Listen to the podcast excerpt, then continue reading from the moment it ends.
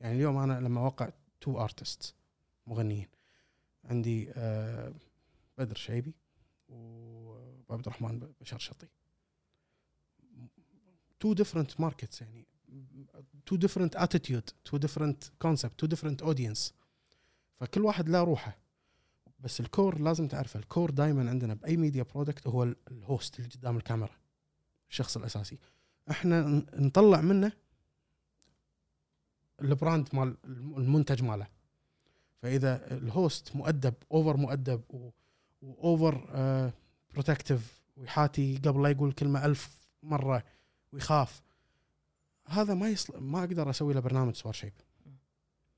سوار شيب مبني على character ال host. مبني على شنو يقدر يسوي شنو ما يقدر يسوي.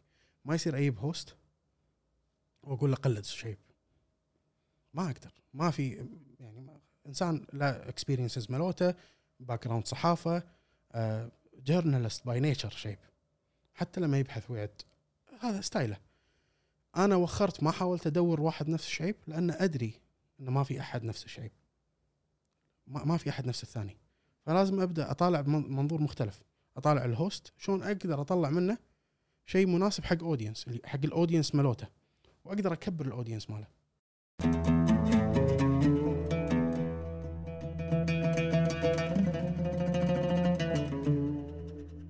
مسيك بالخير بريف. الله يسلمك. مشكور على وقتك وقبولك الدعوة. الله يسلمك الله يسلمك. آه، إحنا من ساعة كنا قاعد ندردش شوي شوي على background مالك. يعني إحنا اعتقد راح يمكن بالمخبر راح تاخذ ال- ال- ال part الأكبر من المقابله بس ودي أول شيء أعرف شلون وصلت ليه بالمخبر. يعني أكيد كانت في خطوات قبلها مشاريع قبلها. فأنت من ساعة قلت لي أنت درست marketing بالكويت وكان عندك business on the side على قولتهم صح؟ آه يمكن هي بلشت 2008 آه 2008 2007 آه دخلت معارض small businesses بس تقرب تحطه بالنص؟ during الدراسة. وايد أحسن. during الدراسة باي سي كي بالكويت. آه قعدت أسوي معارض small businesses وهذا خلاني أتعرف على entrepreneurs وايد. آه اشتغلت معهم آه 2008 ل 2010 وبعدين عقبها اسست مات stand آه مات stand كانت شركة مختصة بال entertainment live shows. وقعدنا ل 2014 وبعدها رحت producing سويت سوار شيب. بس عفوا الحزة اللي انت كنت قاعد تسوي ال- ال- ال stand up كان في شيء مشابه بالكويت يعني؟ في كان كان في شيء مشابه بكل مكان بالعالم. وبالسعودية كان في حركة قاعد تمشي. يعني في شباب سعوديين قاعد يسوون بالدمام. couple of shows صاروا. آه، بالرياض صار في show وشفنا ال audience شفنا الحضور كان بس فئة معينة niche market يعني مو كل السوق مو كل الناس ما حد يوجولي ما كان ما كانوا فاهمين أغلب السوق أغلب جمهورنا العربي والخليجي فاهم شنو concept stand up comedy وأنا واحد منهم ما كنت فاهمه 100% آه وكانوا YouTubers يطلعون يقدمون stand up comedy بس ما كنا فاهمين شو السالفة. بس كان في audience وأنا شفتها as as an opportunity as business opportunity قلت يا جماعة خلينا نجرب نجيب شباب since علاقتنا زينة معاهم نعرفهم. فهد البتيري إبراهيم خير الله. نجيبهم ونجيب معاهم comedians كويتيين.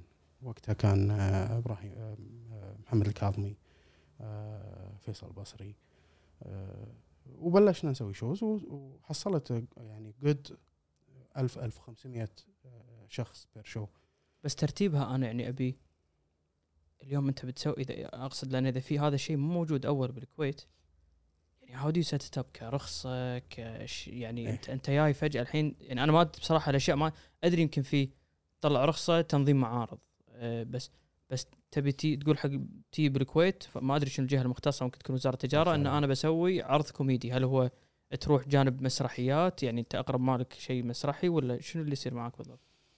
آه هو مو مسرحي لأن حتى الكوميديان نفسه ما عنده سكريبت آه أول فترة كنا قاعد نسويها عادي على فعالية ناخذ رخصة فعالية من التجارة. لأن قلت لك ما كانت mass audience كانوا يجونا niche audience ناس معينين آه وفئات معينة. فما كنا ننتشر ما, ما طلعت تراخيص لها من الإعلام. بس لما بل- بلشنا نجيب أسماء من برا international Wayans Brothers ولا جماعة Comedy Central آه هني اضطريت آه أجيب أدور أحاول أطلع license فال license اللي مشيت عليها بأول show كانت عدم اختصاص لأنه ما كان في شيء اسمه رخصة stand up comedy خذيت ورقة اس- اسمها ورقة عدم اختصاص هذا شيء مو موجود عندنا ما في قانون. سلمت الورقة هذه حق أرض المعارض آه وكتاب من هني وكتاب من هني مشت الأمور. بس كانت صعبة يعني. تعبنا وايد خصوصا Wayans. يعني Wayans وصلوا الكويت آه، الساعة 12 بالليل العرض يوم الجمعة. يوم الخميس 12 بالليل وصلوا. أنا سكروا علي أرض المعارض القاعات سكروا الكهرباء ما خلونا نركب. أوف. قالوا لنا كتاب عدم الاختصاص ما يمشي. لازم تجيبون ترخيص لأنه صار زحمة وقام يدقون عليهم لأن إحنا show هذا وصل 4000 ونص audience حضور بس. ما شاء الله. وغير ال waiting list 1000 ونص. صار زحمة زحمة مو طبيعية. ف أذكر ما في أحد بالكويت ما كلمنا. حتى الناس اللي حاجزين تذاكر نعرفهم. بلشوا هم يدقدقون. لا ت cancel ون يا جماعة حرام. من زمان ما صار عندنا. عفوا مرة ثانية عطني أنت الوقت. أنت قاعد تتكلم. ال show ال show متى راح يكون؟ بالليل الساعة 8 يوم الجمعة. بالليل. وهذا الحكي الحين لوية الساعة كم؟ الساعة 12 بالليل يوم الخميس. أقل من 24 ساعة. أقل من 24 ساعة. والقاعة مسكرة وللحين ما صعد ال stage ركب. أنت شنو وضعك عزتك؟ آه يعني ما كان في وقت حتى أنهار ولا أزعل. يعني وقتها كان لازم نخلص الموضوع بسرعة لأنه technically وهي طبعا financially أنا أنا كنت مرقع نفسي أنا entrepreneur نص entrepreneur وقتها. يعني حتى أنا الفلوس حطيت investment حولت لهم فلوسهم الجمعه 100 ألف دولار دفعوا له. من عندي ما عندي واجي فلوس. صار فلوس اعتمد على التذاكر صح؟ اي بعت تذاكر كان طبعا which is هذا أكبر غلط ممكن يصير بالدنيا. بعت التذاكر من فلوس التذاكر دفعت second payment فالحين لازم إذا بكنسل لازم أرد فلوس الناس. وأنا دافع already second payment وال comedians ما راح يقول لي والله وصل الكويت. ما راح يقول لي والله أنا متعاطف معك هاك. لا أنا وصلت. ما تقدر تشغل. الشغل برد أطير أركب طيارتي وأسافر. وهذول لازم أرد لهم من جيبي فلوس الاودينس وسالفة يعني السيناريوهات اللي بمخي راحت إن أنا ممكن انسجن. بس دقدقنا تليفونات وكلمنا الناس. قلنا لهم يا جماعة ما في ترخيص. ما في. طلعوا لي كم كتاب استثناء مني ومناك ووقعوني على ورقة فيها ست سبع أوراق كلها تعهدات. والله العظيم إني ما قريت ولا ورقة منهم. اي خلاص اي صح. بس قاعد أوقع. صفحة ورا صفحة ورا صفحة. قاعد يقول لي الشخص اللي كان قاعد معي آه، وقتها من طرف أرض المعارض اقراهم. أهز راسي. ما أبي حتى أسولف معه. وقع وقع وقع. سلمت الأوراق قلت لهم أقدر أكمل أركب. نكاتين عليك ما هي بارد هني؟ ثاني شو قلت يبا لحظة هذه المرة؟ أطلع ترخيص. كان اقعد ما قصروا وزارة الإعلام وقتها. إدارة التصنيفات قعدنا معاهم جابوا مستشارين. وقعدنا نحاول نعرف شلون نقدر نطلع نوع تصريح تصريح خاص ل stand-up comedy فقعدت أشرح لهم. ومستشارين مصريين كبار بالعمر. فقعدت أشرح لهم شنو stand-up comedy أوريهم فيديوهات. وقاعد معاهم مكتب طويل. انقز عند هذا شوية بتليفوني وانقز عند هذا شوية بتليفوني واشرح حق هذا. وهم يفكرون يفكرون. طبعا أغلب الكلام لا كل حوار لا ما ينفع ما ينفع. ما ينفع. نجرب تصريح هذا ما ينفع. لما وصلنا حق تصريح ندوة شعرية. هو ال fit كان قانونيا حق اللي إحنا بنسويه. وسويناها ندوة آه، شعرية باسم برنامج كوميدي. هذه كانت حق أي عرض تذكر؟ هذه كانت مع اللي سويناه مع Comedy Central كان في ماز جبراني كان في احمد أحمد كان في جودفري هذه كان. أكثر واحدة أخذت صيت بالكويت صح؟ لا يعني ما وينز وينز كان أكثر أعلى بعد؟ تذاكر بيع وأكثر صيت الثانية 3000 كرسي آه، بس يعني sold out 3000 بس ما كان في waiting list نفس وينز وينز 4000 ونص وكان في waiting list 1000 ونص آه، بعد هذه خلاص أنا يعني هم تعبوني ويوم مراقبين وما قصروا مراقبين دخلناهم مرة. وقالوا لي آه، واحد من المراقبين آه، آه، الكوميديان صعدت واحدة كانت. فهي قاعدة تتكلم قاعد تقول جوك عن يدتها. وهو قاعد وهو المراقب ما يعرف إنجليزي. فهي قاعدة تأشر على جسمها. قاعد تقلد يدتها قاعد تمشي وقاعد تأشر. ويستنفر. إيش قاعد تقول؟ وأشرح له قاعد تتكلم هذا. بنص العرض. بنص العرض. يسحبني ويدش backstage بس محمد. أنا اذيتك بس لا، لا، تجيبه بالنص عندك؟ إيه كذي. عزيز ضبطه بس. اي وايد أحسن كذي. أوكي. أيوه. تقربه بس عندك. يقرب. أيوه. بس تمام. ف استنفر. يقول لي شو إيش قاعد تقول؟ والله العظيم ما قاعد تقول شيء غلط. ليش تأشر كذي؟ قلت له والله العظيم ما قاعد, قاعد, قاعد تمثل موقف صار هي بينها وبين يدتها. قلت له بس تنزل ويون ال comedians الثانيين ماز جبراني قاعد يقنعه. ماز جبراني قاعد قاعد يقنع آه، مراقب الحكم. ما إنه ترى ما قاعد تقول شيء غلط لا تكنسل ال show. أنا بطلع عقبها هي opener مالتي. هو عند عنده الأحقية إنه يوقف ال show الحين. عنده- اذا عنده اذا إي، لأن حسب ال- الندوة الشعرية إذا واحد خربط بالكلام يقدرون يوقفون الندوة. يجون مراقبين. آه بس يعني تساهلوا معنا مشى. بس أنت عزتها عفوا. شو تسوي يعني أنت؟ هل كنت تقرأ سكريبت منهم قبل لا يطلعون ولا شلون تأكد إن هذا استثمارك هذا تعاطي فلوس؟ شلون ممكن ما يتكنسل يعني؟ لا ولا بس- إحنا إحنا نحط guidelines which is أي مكان بالعالم رقا في الرقابه اللاحقه يعني اليوم أي أي كوميديان أي شخص أنا اليوم في part من ال payment ب escrow account بيني وبينه. ما تنصرف؟ له إذا أخل بند من بنود العقد. ف في guidelines ما يصير تتكلم عن politics ما يصير تتكلم عن sexual content ما يصير تتكلم عن uh, religious content. Anything else is open. طبعا في comedians ما يعجبهم شيء. طبعا إيه. بس اللي عجبهم آه نوقع معهم نشتغل معهم آه وإذا خل واحد من ال guidelines هذيل آه واحد من بنود العقد will be activated آه الفلوس ترد لنا إحنا. وب- وبعدين في إجراءات قانونية ثانية ناخذها. بس أي مكان بالعالم أنت تدري. أنا ما يصير اشيك كل كوميديان هو عنده 6 7 bits صاعد على ال stage عنده عنده مجموعة آه، jokes ويجرب. يقط واحدة لأن كل audience يختلف عن الثاني. فأنا قطيت joke حسيت ال audience هذا مو نوع ال joke هذه.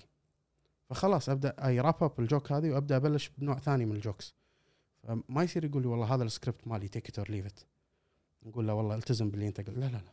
هو يطلع على ال stage ويتفاعل مع ال audience وعنده مجموعة jokes bits قصص هي أصلا. يختار القصة اللي تناسب ال audience ويجربهم أصلا. يجربهم عنده يمكن 3 4 bits قصار اللي يجرب فيهم ال audience. شوف أي واحدة تفاعلوا ويضحكون عليها أكثر. بعدين ينقي ال style اللي يروح فيه. وقاموا يسوونها حتى شباب كويتيين وسعوديين عندهم bits معين. يعني أذكى واحد من ال comedians اللي اشتغلت معاهم إبراهيم خير الله سعودي. عبقري. يعني لما يطلع على ال stage he can test ال audience من السلام عليكم. ومشيته. يعرف شنو ما يت أدري هذا ال audience اللي قاعدين شباب ضحك ولا هذيل شوية sophisticated ولا هذيل يقدر من السلام عليكم يعرف reaction ال audience يعرف أي bits يطلع معهم. ف depends على الكوميديان. صدق أنا دائما حاط ببالي حتى ال comedians اللي, اللي برا الكويت الأمريكان انه داش عنده يعني خلاص 8 to 10 jokes بدش بيقولهم ما كنت أدري انه لا أنت تقيس الوضع وتشوف يعني كأنك تقول مطرب داش يدري 10 أغاني بغنيهم بتوكل على الله. يختلف من من في two types of stand-up comedians في ال lineup stand-up comedians اللي عادي عندهم يطلعون ب lineup مع ورا بعض comedians. وفي اللي يطلعون ب specials نفس كيفن هارت نفس آه، هذا لو يقول أي شيء ال audience شاري تذكرة عشان يشوفه. وهو يدري ال audience ماله شنو يضحك عليه. بس أنت لما تكون داش ب line up أنت داش ب audience عادي واحد مو شاري لك انت التذكرة شاري حق اللي بعدك ولا اللي قبلك. آه okay. فأنت مو كل ال audience جاي عشانك. صح فلازم تجرب تعرف ال audience شنو قاعد يسوي. هذول two types of comedians فأنت أنت الحين يعني خليك من فرضا ال comedians اللي عندنا بالكويت ولا العرب بس. خطوة إن أنت تجيب comedians من برا الكويت. كنت متخوف منها توقعت الإقبال. اللي يعني أول ناس من كانوا؟ كانوا Wayans Brothers ولا في أحد قبلهم؟ أول أجانب من أمريكا كانوا Wayans اي من اجانب مو مو خليجيين جبت من الخليج بس أول شيء international كانوا Wayans توقعت لق... يعني شو اللي خلاك تاخذ هالقرار؟ كنت متوقع هالإقبال ولا كانت إنه بجرب بس بشوف شو بيصير يعني؟ لأن أنا بس قاعد أفكر إن أنت تتكلم عن عرض آه يعني أنت واضح الكباسيتي مالك كان عود أنت تبي تبيع عدد تذاكر هايل عشان تغطي التكاليف مالتهم. آه أول شيء أنت عندك موضوع اللغة. هذا يمكن مو الكل يفهم ال- اللي قاعد يقولونه. خصوصا إذا كان من ناحية كوميدي يعني إحنا ممكن كلنا نعرف إنجليزي بس هم على قولتهم sense of humor اللي عندهم إحنا يمكن ما نفهمه. بس الحين قاعد تتكلم عن الأرقام أنا قاعد أنصدم صراحة إنه يعني أرقام مو هينة. فأنت كنت متوقع هالشيء ولا ما كنت متوقع ال waiting list كنت متوقع إنه بنروح sold out 4000 تذكرة. إحنا زدنا 500 كرسي later عشان نبي نربح زيادة. زدناهم ورا. آه، كانت مدروسة من أي ناحية؟ من ناحية إن okay بجيب comedians من برا. راح أدفع لهم وايد. ف I'd rather choose comedians طالعين بأفلام معروفين بهوليوود. ما ابي أروح حق مثلا ديف شابيل ولا آه، ولا Fluffy ولا كوميديان مو معروف نهائيا. آه، ما طلع بأفلام. قلت لا يبا خلي أختار شباب عيال Wayans. هم كانوا وا- White Chicks فيلم معروف. آه لو إن وفعلا في ناس وايد احضرت احضروا تذاكر عشان بس يشوفونهم. مم. يعني ما يدرون شنو قاعد يقولون. متأكد 100% في ناس حضروا. آه ما ما كان هامهم آه ال- ال comedy ال comedy part كان هامهم إنه والله الكل رايح خلينا نروح. okay. الكل موجود هناك. خلينا نروح نستانس. أعتقد هذا أفضل شيء آه، يعني إذا قدرت تضبطه بالكويت. يعني أنا أحس بالكويت إحنا ما في منافسة كبيرة انه يعني يمكن بحكم إذا اللي اللي قاعد فترة بأمريكا يدري فرضا إن ال weekend أنا عندي فرضا هناك عندهم يمعة سبت أحد أنا عندي منافسة. اليمعة أنا قاعد ينافسني فرضا آه، game معين قاعد ينافسوني comedies معينين. آه، انت هني آه، إذا سويت أي event إذا حصل traction مناسب صدق يصير إن الشخص يبي يروح بس عشان لا يطوف. الكل بيروح خل أنا أروح مو شرط أكون معجب بال event 100%. نفسه. 100% فأحس هذا المفروض يساعد بالكويت صح؟ يعني بصراحة إحنا يعني جدول بالكويت مو مو تحس اللي مليان اللي أنا والله لا أنا مشغول ما أبي أروح ال event الفلاني خصوصا إذا كان الأول من نوعه بالكويت. انت لو تفكر فيها بالكويت ك entertainment. شنو عندنا غير السينما؟ بس سينما ومطاعم يعني. يعني حتى المطاعم ما تعتبر entertainment. إيه صح،. essentials بس حاولوا أصلا الشباب المطاعم إنه يخلون المطاعم فيها experience entertainment صح. عشان بس لأنه ما عندنا. وما عندنا لا مو لأنه والله ما عندنا. أنا ما عندنا لأن ما في أحد يبي ياخذ ال risk بالسوق. بالسوق نفسه ما يبي ياخذ ال risk. كل كل شخص قاعد اشتغل معاه من ذاك الوقت حتى Wayans لما كنا نتكلم مع شركات. كل كل انواع التجار اللي موجودين عندنا بال entertainment قاعد خلينا نتكلم بس بال entertainment. يقول لك يبي يدش ال- ال project yes إحنا عندنا high return بس يبي شيء مضمون. high return مضمون. إحنا high risk high return إحنا اليوم باكر حاشه آه، آه، مرض حاشتة انفلونزا تعب الكوميديان خلاص ما يطلع ال stage أيوة. ال investment مالتك كلها ممكن تعتفس تغير اليوم الناس يطلبون يردون تذاكر. yes أنا عندي high return هاي بس لما تشتغل مع professional comedians مع international راح تكتشف شغلة ما كنت يعني اكون صريح معك أنا توقعت backstage مع stand-up comedians الاجانب مسخره و technical rider اللي وصل لنا كانوا طالبين كحول أشياء. يعني ممنوع عندنا بالكويت. زين قلنا ممنوع عندنا بالكويت. فأعطاني perception إن أنا بروح ال backstage بس بس مسخره. كل واحد جاي مع ال girlfriend مالته. دخلت ال backstage قبل ال show بشوية. كل واحد قاعد يشرب ماي حار مع ليمون. مركزين؟ قاعدين بزاوية. وقاعد يراجع ال notes مالوته حاشتني قلت أنت هاي آخر الدنيا أنت بالنسبة لك الكويت شيء بعيد. شنو ليش هامك ال tension؟ بس هذا ما له تفسير الا تفسير واحد professionalism مهنية. عندهم مهنية عالية. انه آه، يدري إنه هو high high risk business فيبي يحاول إنه هو ما تصير عنده سمعة إنه يكنسل shows ما تصير عنده سمعة إنه يأجل shows إنه يمرض وايد. فهذا هذا الأشياء ما يدرون عنها ال investors والناس اللي قاعد يشتغلون بالسوق. فلما تيجي حق sponsor تقول له والله I need you to fund this أدري كل الكويت بتكون موجودة هني. it's good marketing حقك. بس هو ما يدش مو لأنه ما يدري. ما يدش يقول لك أنا ما أضمن ثامر باكر يتكنسل باكر يصير مشكلة باكر يسب باكر لأن في Akon عقبنا كان بيي وتكنسل آه ايدن جرافي كان بي وتكنسل هذا كلهم قاعد يكنسلون shows كبار. international فيقول لك it's not risky يعني اتس اكستريملي ريسكي وخرني عنه. شنو عندك شيء بسيط؟ مضمون أكثر. صح. مضمون. وأنا أتفهم ترى. يعني إحنا أعتقد وصلنا مرحلة يعني جتنا سنين صدق اللي في ناس كانوا يجتهدون. الله يجزاهم خير. يعني هذول هذول الناس يعني قاعد يحاولون يطلعونا من من الفراغ الترفيهي اللي إحنا عايشين فيه بالكويت. أه، وتكنسل ويصير ضرر عليهم. بس أعتقد ما أدري تشاركني الرأي بس وصلنا مرحلة من من اليأس اللي أصلا ما حد قام يعني ما أدري إذا كورونا مأثر يعني أكيد كورونا مأثر بس ما أدري شنو كان السنتين الثلاث سنين اللي قبل بس ما أذكر بصراحة متى آخر مرة تم إعلان عن إنه مطرب مشهور جاي من برا الكويت stand-up comedian جاي من برا الكويت ف يعني هل وصلنا لمرحلة إن هذول الناس خلاص أيسوا من إن إحنا نقدر نستقطب ناس من برا ويسوون events عندنا بالكويت؟ آه، وقت الكورونا وقت الكورونا. إيه. وقبل آه، بس خ- نتكلم السنتين ثلاث سنين اللي قبل اللي كورونا قبل الكورونا هم سنتين ثلاث سنين الكويت كانت marked red flag هذا اللي خلاني أنا أوقف ماد ستاند وأسافر. حلو عشان ما نستبق. أنت أنت أنت من اللي قاعد اسمعه الحين إنه اللي كنت تسويه كان ناجح. extremely الحمد لله. مردود الحمد لله كان زين. ردة فعل الناس كانت زينة. بس ال infrastructure ماله ك business ما كان زين.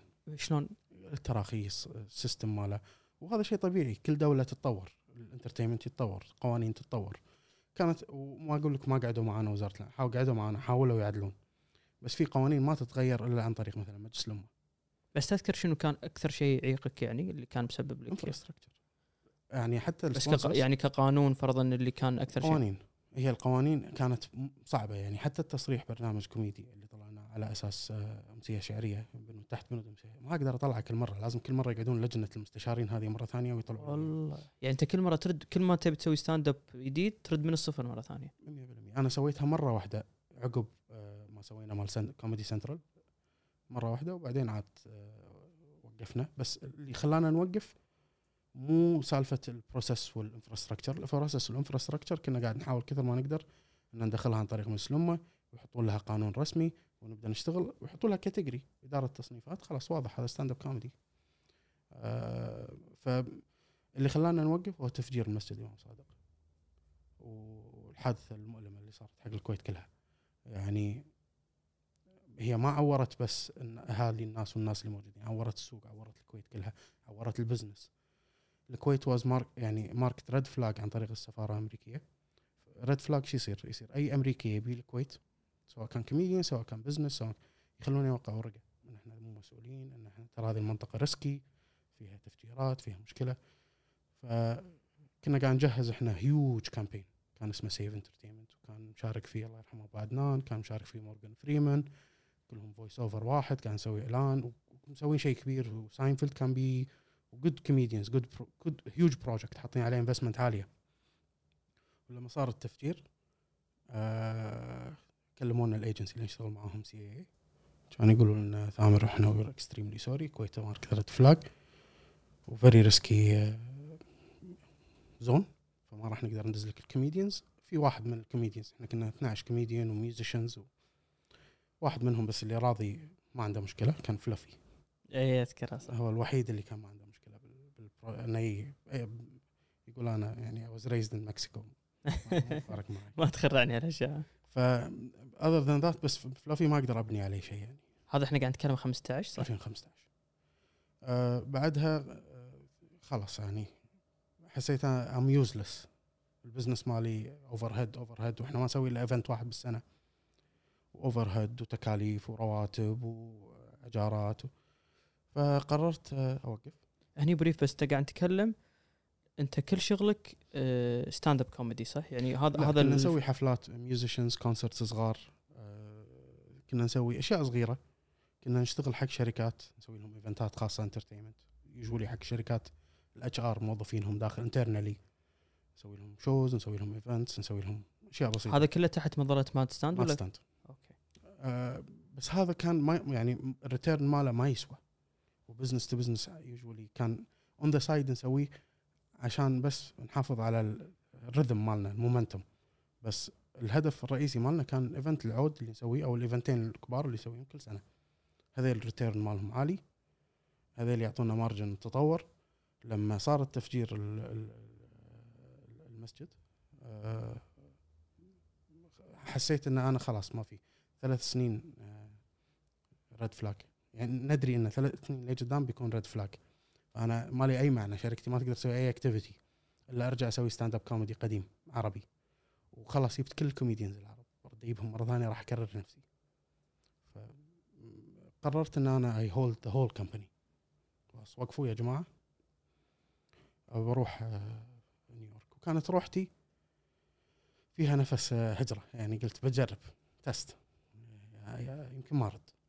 وخذيت course هناك بنيويورك في ال academy دبلومة course producing كان قبل لا أمشي سوينا season 1 سوار شعيب بس كان تحت مظلة مات ستاند مو تحت مظلة آه، بس تعطيني قصة شلون الفكرة شلون آه، التقيتها وشلون؟ هي الفكرة كانت إنه لما يتطالع ال spreadsheets مالت ال finance اكتشفت إن أنا أغلب cost ي قاعد أدفعه على ال talent أغلب ال cost على أعلى أعلى شيء قاعد أدفعه ال talent كان اقعد مع ال team شباب قاعد نسولف تعال تقصد فيه ال- فرضاً Comedian. ال comedians إيه هذا كان أعلى cost ال production وال- وال stage وال- ما كان غالي.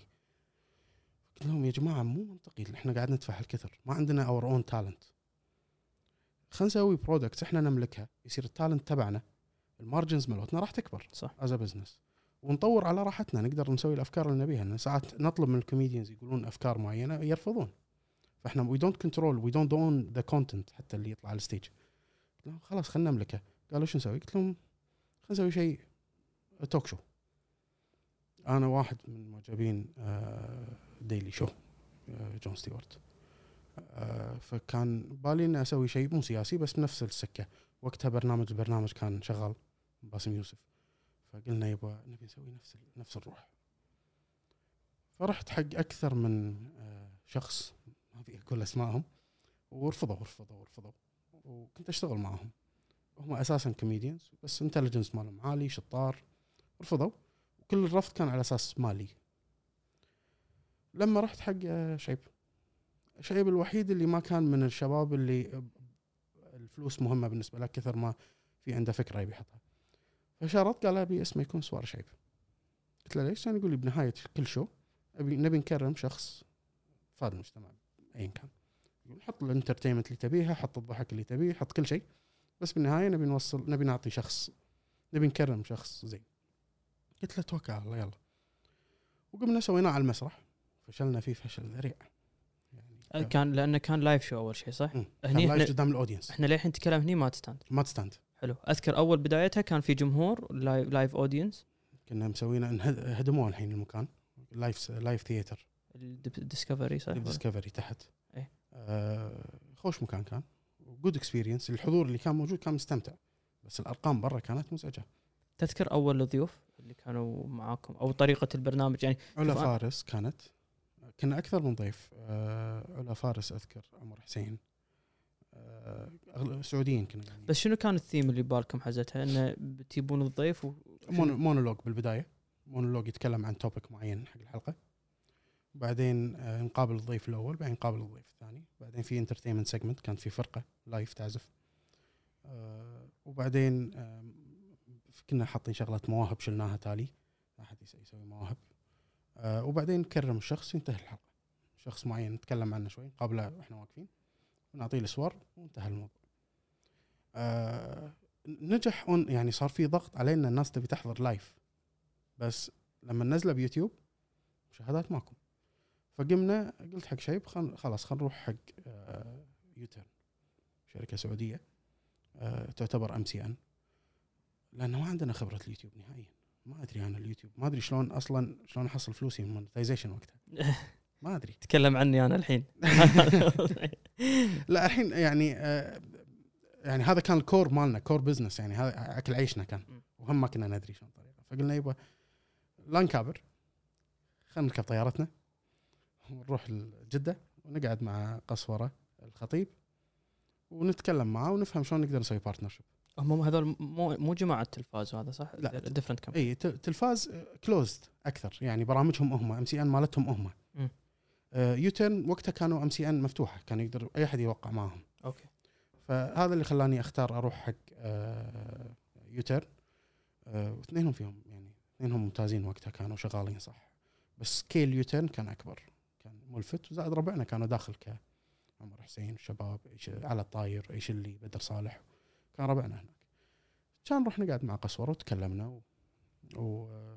ووقعنا العقد. وأذكر في بند بالعقد كان آه يعني ضحك.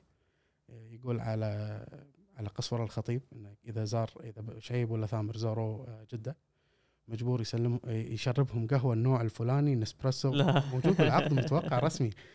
بس هذا يوريك الر- الروح مالتنا وقتها انه we take nothing seriously بس it's it's our core business يعني نشتغل صدق بس we don't take it too much seriously هذا اللي خلانا نحب شغلنا مستمتعين يعني وقتها إحنا نسوي سوار شعيب آه بس brief عفوا إذا إذا أبي سوار شعيب الفترة الأولى اللي قبل لا تروحون حق UTURN يعني أنت بعد هالسنين ليش تعتقد ما ما أدى بالشكل المطلوب؟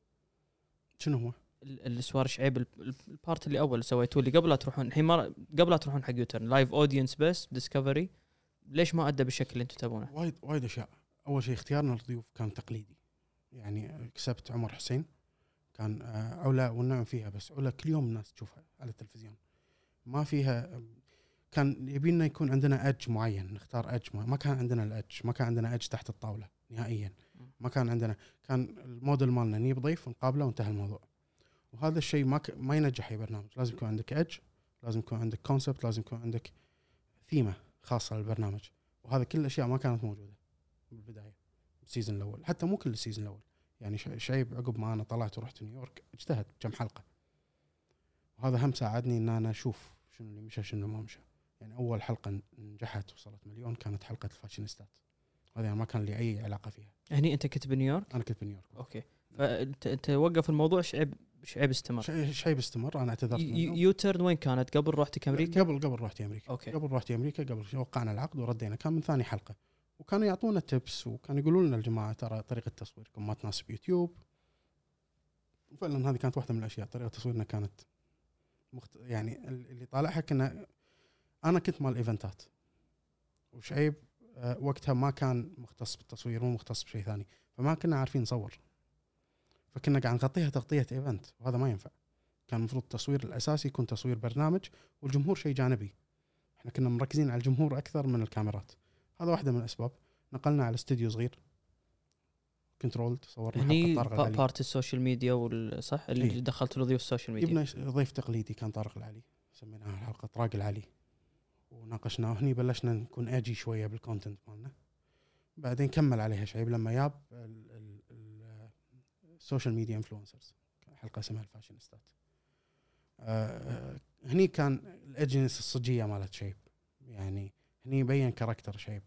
شلون يقدر يصارح ما يستحي من ضيف يقدر يتكلم ياخذ راحته ويطلع content rich unusual حق ال audience هذا كان ال audience يبغى يشوفونه. plus ال influencers timing مالهم ساعة لما كنا نسولف. timing وقتها ال influencers كانوا دائما ورا التليفونات هم يختارون شنو ال content اللي ينشرونه حق ال audience فكان أغلب ال audience اللي متابعينهم يبون يعرفون أكثر عن طريقة كلامهم شخصيتهم شلون صايرين. فهذا سوار شعيب أعطاهم ال access هذا. more access in depth access ومو controlled by the guest نفسه الضيف. controlled by the host وهذا هني يدخل ذكاء شيب شيب ذكاء الانتليجنس ماله سرعة البديهة عنده عالية. هذا عند آه، أغلب ال hosts اللي نفس ديفيد لاترمان. آه، بسرعة يقدر يرد. ما يحتاج pause طويل. ما يقدر بسرعة من من أي جواب يقدر يطلع سؤال ثاني. آه، ما هي doesn't stick to الأسئلة اللي مكتوبة. آه، وهذه واحدة يعني هذا اللي ساعد البرنامج to grow وبعد ما رديت من نيويورك خذيناه to the next level proper production دخلوا big sponsors معانا setup مرتب استوديو team صغيرون. هني قدرتوا تحصلون الدعم هذا بناء على اللي شافوه بالحلقتين اللي سواهم شعيب صح؟ هذا اللي قدر آه، تجمعون الناس ويشوفون إن هذا ممكن يكون شيء ناجح. and proper presentation and proper استوديو لما و proper structure لأن قبل ما كنا كنا 24 حلقة وما كنا كاتبينهم 24 حلقة. بعدين لما كتبنا يبقى إحنا 12 حلقة. هذه ال segments اللي موجودة. وهني وقتها لما زدت ال segments زدت segment سؤال الشارع. زدت segment المقدمة الإحصائيات. زدت segment المقابلة. بعدها segment التكريم لما تزيد ال segment تزيد فرصة ان تدخل sponsors two sponsors بكل segment يعني إحنا سوار شيء وصلنا حلقات ندخل 14 sponsor إن شاء الله. شلون؟ ما أدري. بس ما نبي نطوف أي أحد لأن عندنا بس كنا شركة المنتج الواحد. كل ثقلكم على سوار شعيب 12 حلقة. فنبي نطلع as much cash as possible بال 12 حلقة هذيل عشان we survive the rest of the year until we launch the next show وبلشوا يدخلون معنا لما بلشنا نفتح regional بلشت الأرقام تختلف يعني اليوم لما أعرض حق sponsor 5000 6000 بالكويت يتعب نفسيا يشوف الرقم. بس أنا لما أتكلم مع شركات regional تشتغل marketing مالها حق الخليج وت chase ال audience البرنامج نفسه كان ال audience ماله من الخليج وال Middle East بعد. فما يستخس ما يستخسرون 50 و60 و70 ألف وشاي ربيع كان يدفع per season 100 حق حق ال show 100000 فلما نتكلم الأرقام هذه كانت على برنامج يوتيوب ال- ال- ال gross مال البرنامج per, per season 600 700000 ما شاء الله. بس برنامج واحد ال cost ماله عالي. ال risk. عالي. ال risk طبعا عالي. ال risk تحصل ضيوف ينجح ما ينجح. تجيب الأرقام. يعني آه، آه، كان من أصعب ال- المراحل. وإحنا team وايد صغير. و- وال pressure عالي علينا. إن إحنا دائما لازم نطلع. ولا تنسى إن أنت لما تطلع مع ضيف ويطلع ما يتقبلون الناس الحلقة صعب تجيب ضيف بعده. صعب صعب. فلازم تقعد قعدات اقناع meeting أول meeting ثاني meeting ثالث. يا الله تقدر. وحد ليوم التصوير ايدنا على قلبنا. ما ندري راح هي ولا ما راح هي. الضيف. بعدين يجون ونكمل عادي. قبل قبل قبل موضوع ال sponsors و شو شلون كنت يعني فرضا نتكلم على على البارت الأول اللي كان ديسكفري يعني أعتقد كان يستهلك راس مال كبير يعني فهل كان تمويل شخصي أنت تموله ولا شلون كان طريقته تصير؟ هو كان co, co-production between بالمخبه وقتها ال- ك- شركه مالت شعيب وبن ماتستان شركتي. كان co-production اثنين كنا قاعد نحط فلوس. ويجولي وصلنا مرحلة إن ال partners مالوته مو عاجبهم البرنامج وال partners مالوتي مو عاجبهم البرنامج قمنا نحط فلوس من جيبنا الشخصي. أنا من جيبي وشعيب من جيبه عشان بس نشغل البرنامج. فاي كان في cost كان cost الحلقة الواحدة ب 8000 دينار. الله. وقتها اي لأنه production شاشات وكاميرات و crew كامل. بس في سبب خلاك تستغني عن الجمهور؟ يعني غير إن أنت تبي تصغر الاستديو بس شنو اللي صار؟ يعني part الجمهور هذا أنا دائما أشوفه يعني يمكن شفنا أعتقد في برنامج كان حق حمد قلم. رد استعان بهال- بهالموضوع هذا مرة ثانية. بس شنو شنو تأثيره؟ هل يخلي الموضوع أصعب أسهل؟ أصعب. أصعب control لأن آه، من تجربة ال audience اللي حضروا حق حمد قلم. إحنا بسوار شعيب أنا كانت عندي ميزة. شعيب مستحيل يوقف. مستحيل يوقف. شعيب يسمتها واحدة. ساعة. non-stop ما يوقف. وهذا خلى ال experience حلوة حق ال audience اللي موجود. بس experience مو حلوة حق ال audience اللي بالكاميرا. شلون؟ لأن ال audience بالكاميرا يبي ساعات reactions يبي تقرب له الكاميرا. cut أنا ما صورت اللقطة هذه يبي يقرب لك. في لقطات بعيدة كنا ماخذينها حقه وقال شيء حلو ضحك الجمهور استمتع. بس هذه لو صح اللي كان يسويه حمد كان cut عيد. With the live audience. اي with مشكلة. اللايف اودينس قاعد. ال live audience يدرون إن هم جزء من التصوير. فهم إحنا ما كنا نعاملهم كذي. تعاملهم يعني- كنا ناس حاضرين مسرحية يعني. كنا حاضرين مسرحية ما يصير أوقف. حمد كان يوقف. وهذه كانت الغلطات. حمد نجح فيها بس هم ثقافة ال audience حتى اللي حضروا حق حمد كانوا شوية متضايقين. ليش كل دقيقة قاعد يوقف؟ ليش كل دقيقة قاعد يوقف؟ بس هذا الصح كان. عشان بالنهاية يطلع footage حلوة مرتبة حق ال audience يستمتعون فيها بعدين. which is audience كم اللي حاضرين عندك؟ 40 50 100 أنت إذا نزلت أبسط فيديو مو تعبان عليه أنت قاعد تحصل 1000 2000 views. أنت definitely اللي قاعد يشوفك برا أكثر. صور لهم أحسن. هذا كان ال concept. okay. بس هم هم هو ال- المنطق من الناس اللي يبون ال- الجمهور في في النوع من البرامج هذه هل هو إنه يضيف روح حق البرنامج ولا شنو المنطق لما أنا يعني هو واضح إنه وايد أريح إذا أنا أخليه بدون جمهور وأقدر أقصص وأسوي على كيفي وما يكون في هذا الالتزام مع الجمهور. وجود الجمهور ما أدري شنو ال background history ماله بس بس حقكم أنتم يوم حقنا قلت يعطينا feeling حلو. يعطينا feeling حلو لما يكون ال audience live audience موجود. reactionات حلوة. آه، آه، ضحكة الناس تدري ال joke هذه حلوة. كنا كنا focus group حاطهم عندك قاعد تجرب ال content عليهم. ما تفاعلوا معاك تدري إن ال content قاعد تقوله دل م- ممل. آه، ارفع ال beat مالك. آه، هذه لما كنا ما نسجل مع audience إحنا كنا نوقف. آه، لا نبي نرفع الإيقاع مال الحلقة. نبي نرفع التقديم. ال beat نازل. أرفع.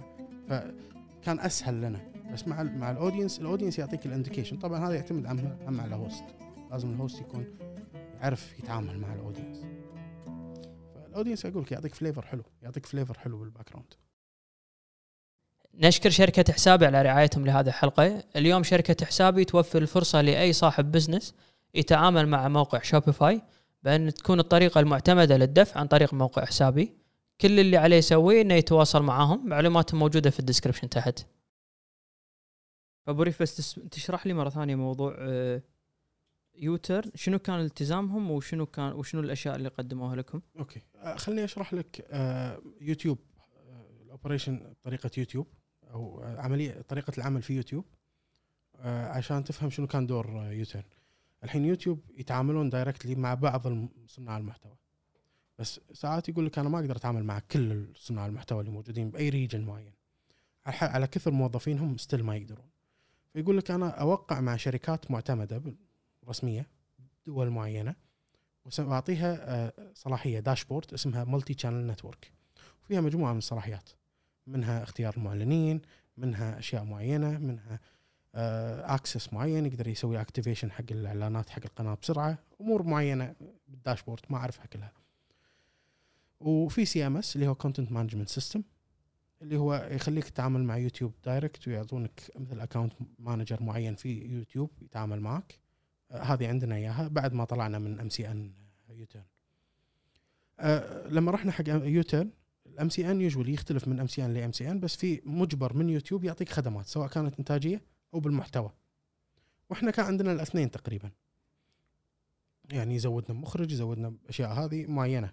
عاد يكون المقابل عادة حصة من من هم ياخذون نسبة by default اليوم من الأرباح. ياخذون 45% of. آه، من اللي already مكسو من ال 55% اللي أصلا ماخذة منها 45% يوتيوب. okay. فهمت إيش كثر قاعد تنقص منها؟ كيكة؟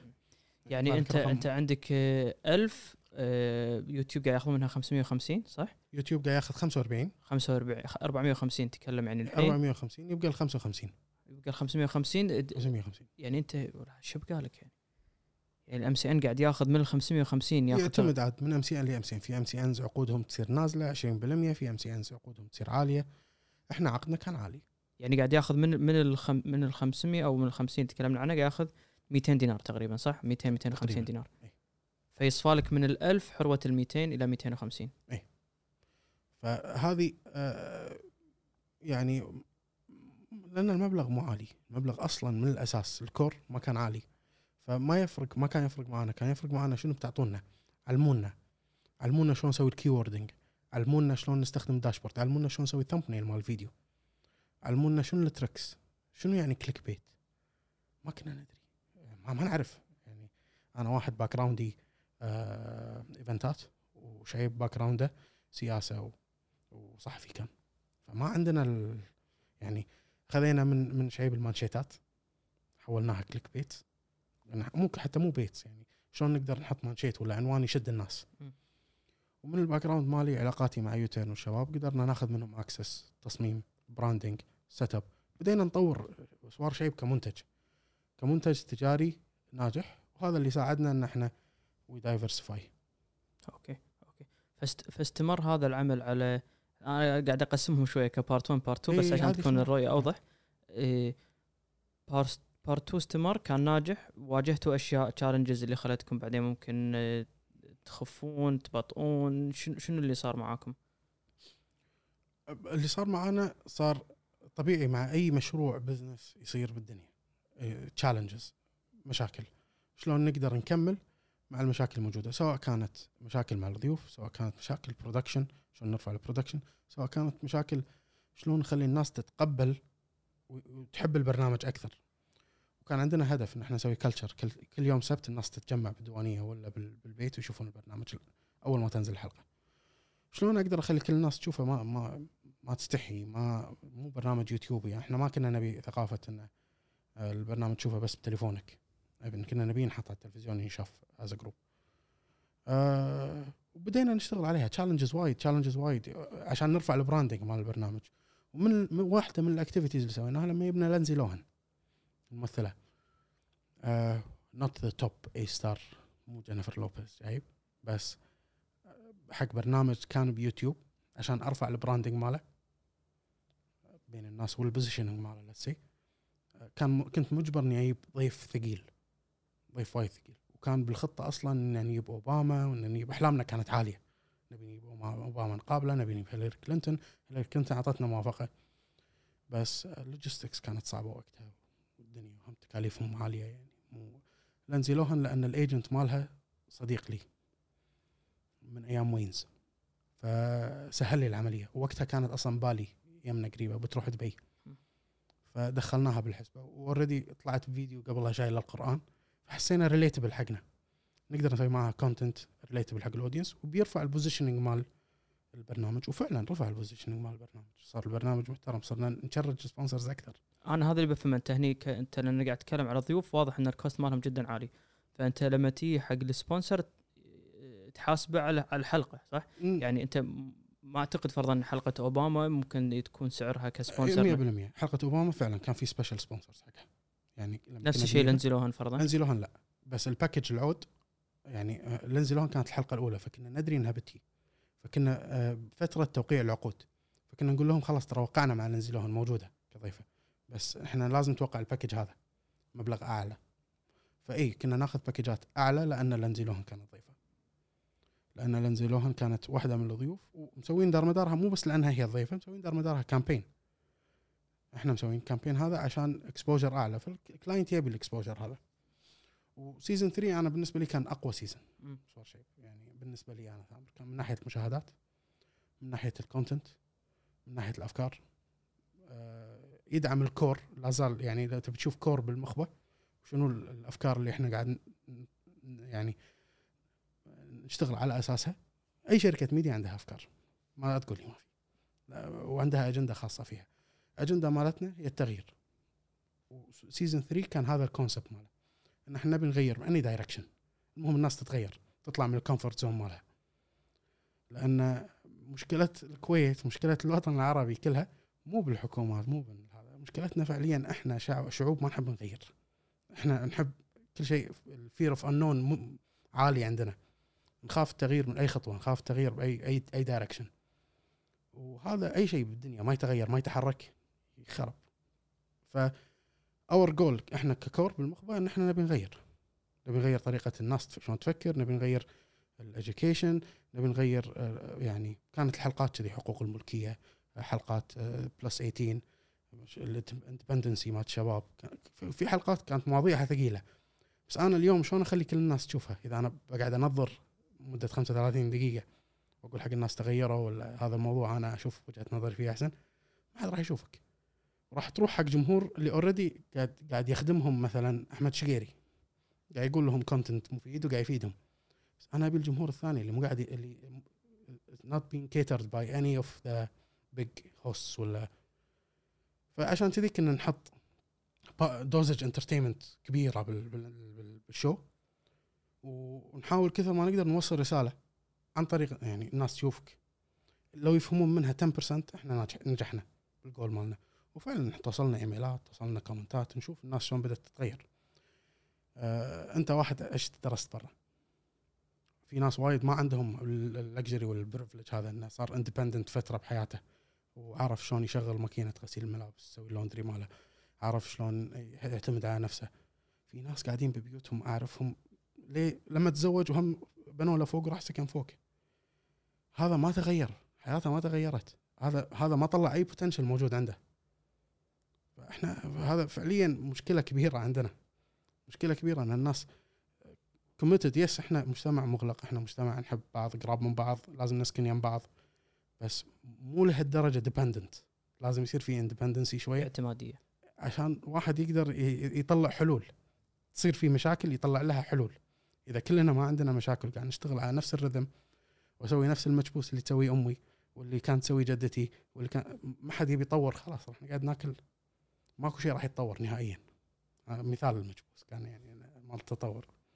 آه بس بشكل عام هذه هذه كانت هذا هذا كان سوار شعيب. يعني سوار شعيب كان منتج إعلامي قاعد نطلع منه فلوس بس بنفس الوقت أنا الفلوس اللي قاعد نطلعها ما قاعد تخلينا مليونيرية. والفلوس هذه أقدر أروح أشتغل بأي وظيفة. مع ال credentials اللي عندي مع ال education مع ال education اللي عندي شعيب كنا نقدر نشتغل بأي مكان ناخذ رواتب أعلى بمراحل.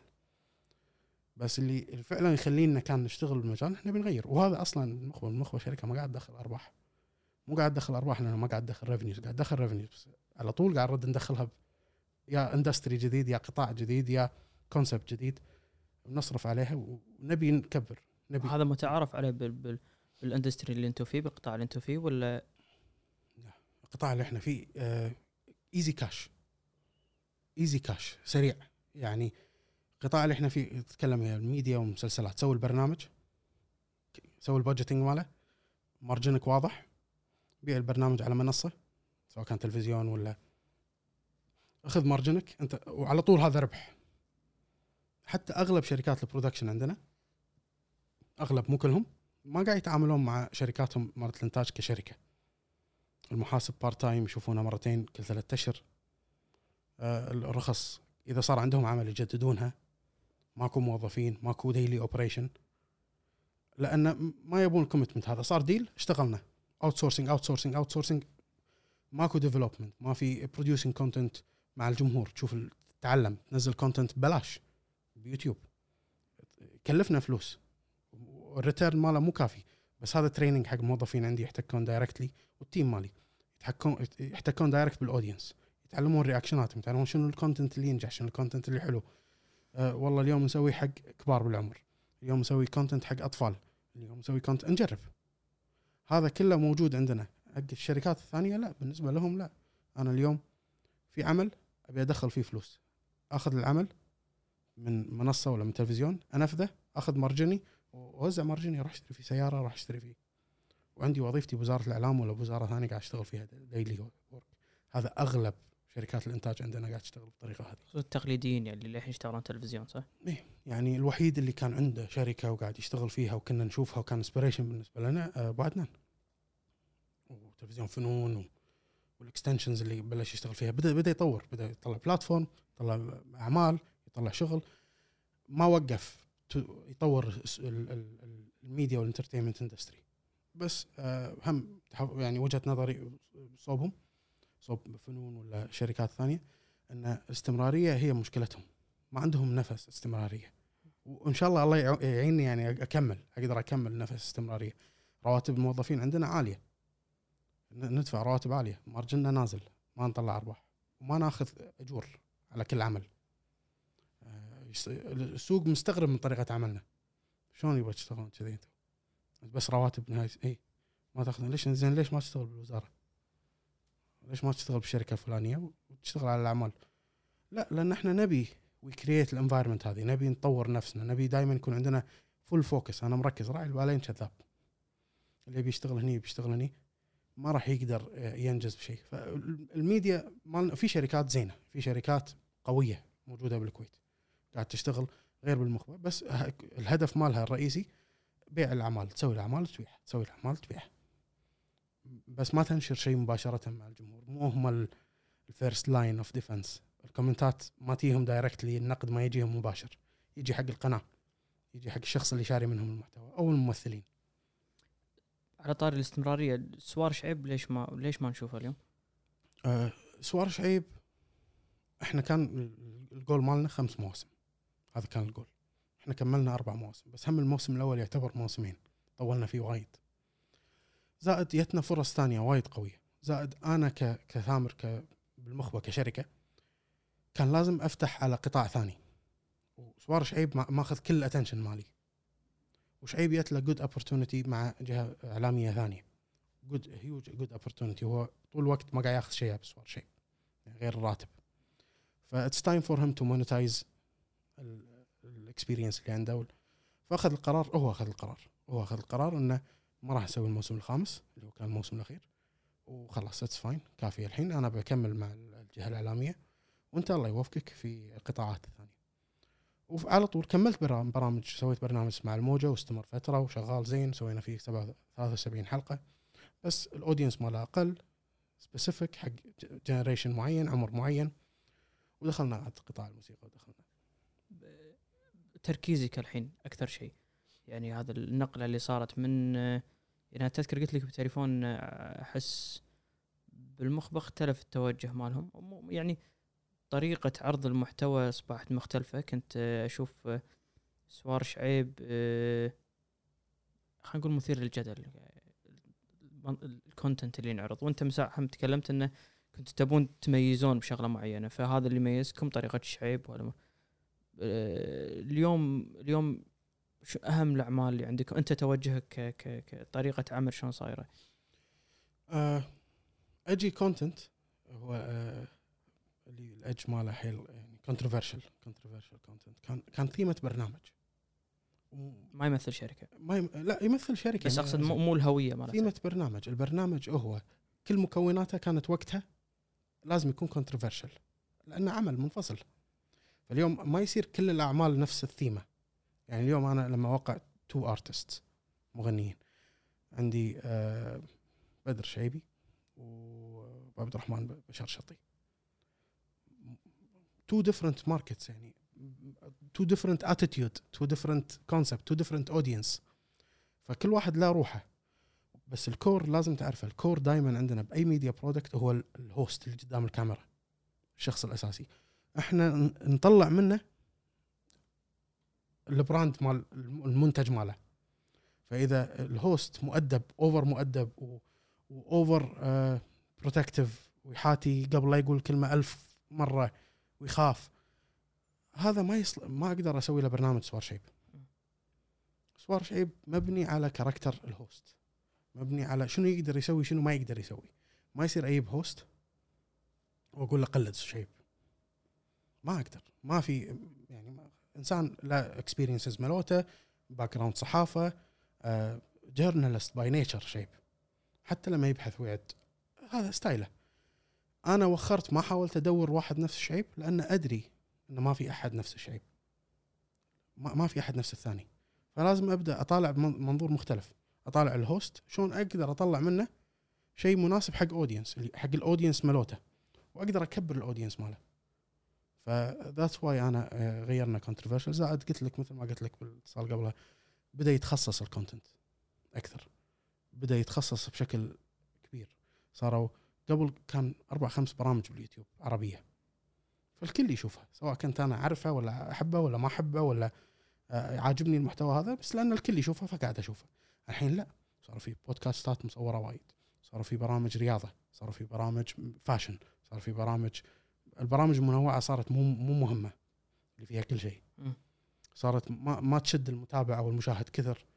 والله أنا specific أنا طالع tech videos بالعربي وطالع أحمد بعركي مال tech وطالع آه، طلحة أحمد مال كرة القدم بيوتيوب. هذول موجودين عندي دائما ومعتصم مال كرة القدم. هذول اللي أشوفهم.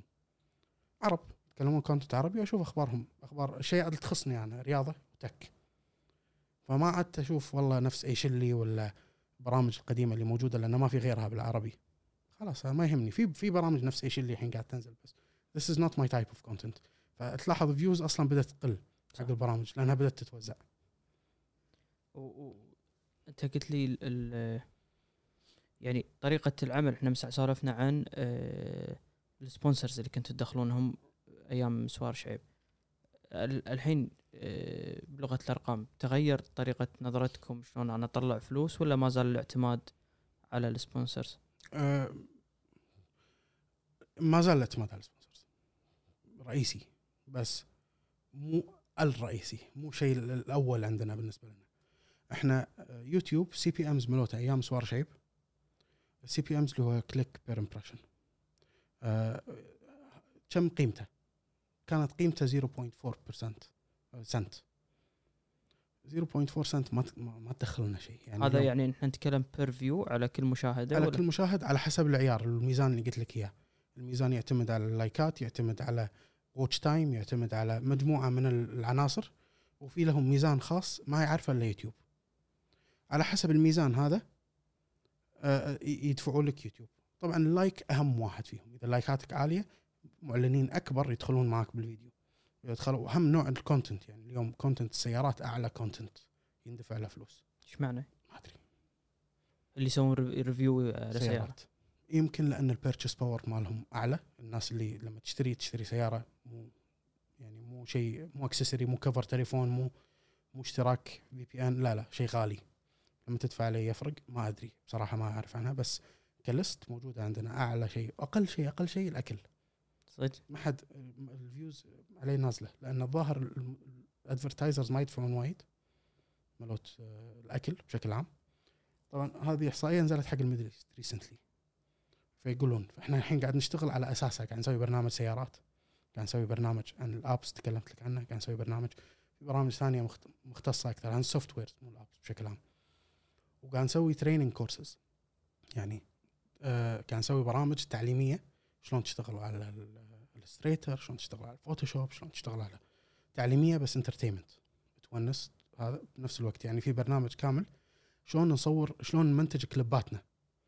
كل كليبات الموسيقى مالت بالمخبة قاعد نسوي لها برنامج تشوفها live وتشوف الفيديو لما ينزل. يعني المونتاج كامل. نعلمك شلون تمنتج الفيديو كليب music music video مال بدر الشعيبي ولا مال بشار ولا مال آه، خالد الصراف أي musician قاعد نشتغل معاه.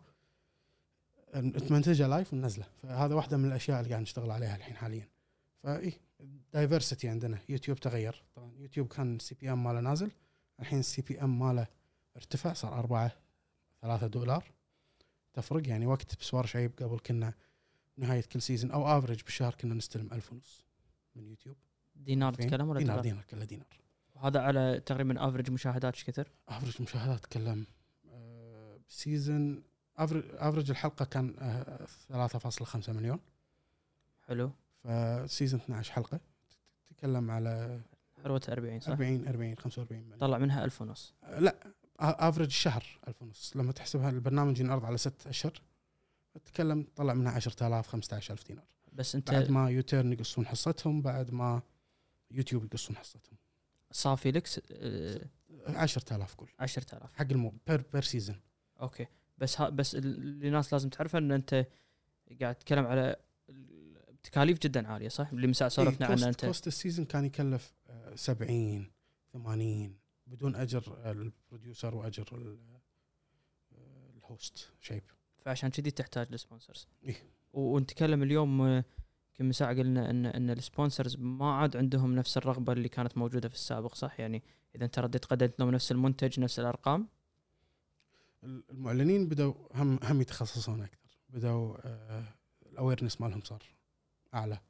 صار يبدأ يدري إن أنا أقدر أختار certain type of shows وأحط sponsored ads أدفع حق يوتيوب directly ولا أدفع مبالغ for endorsements إحنا ال sponsorships عندنا تعتبر endorsement أكثر مما هي إعلان.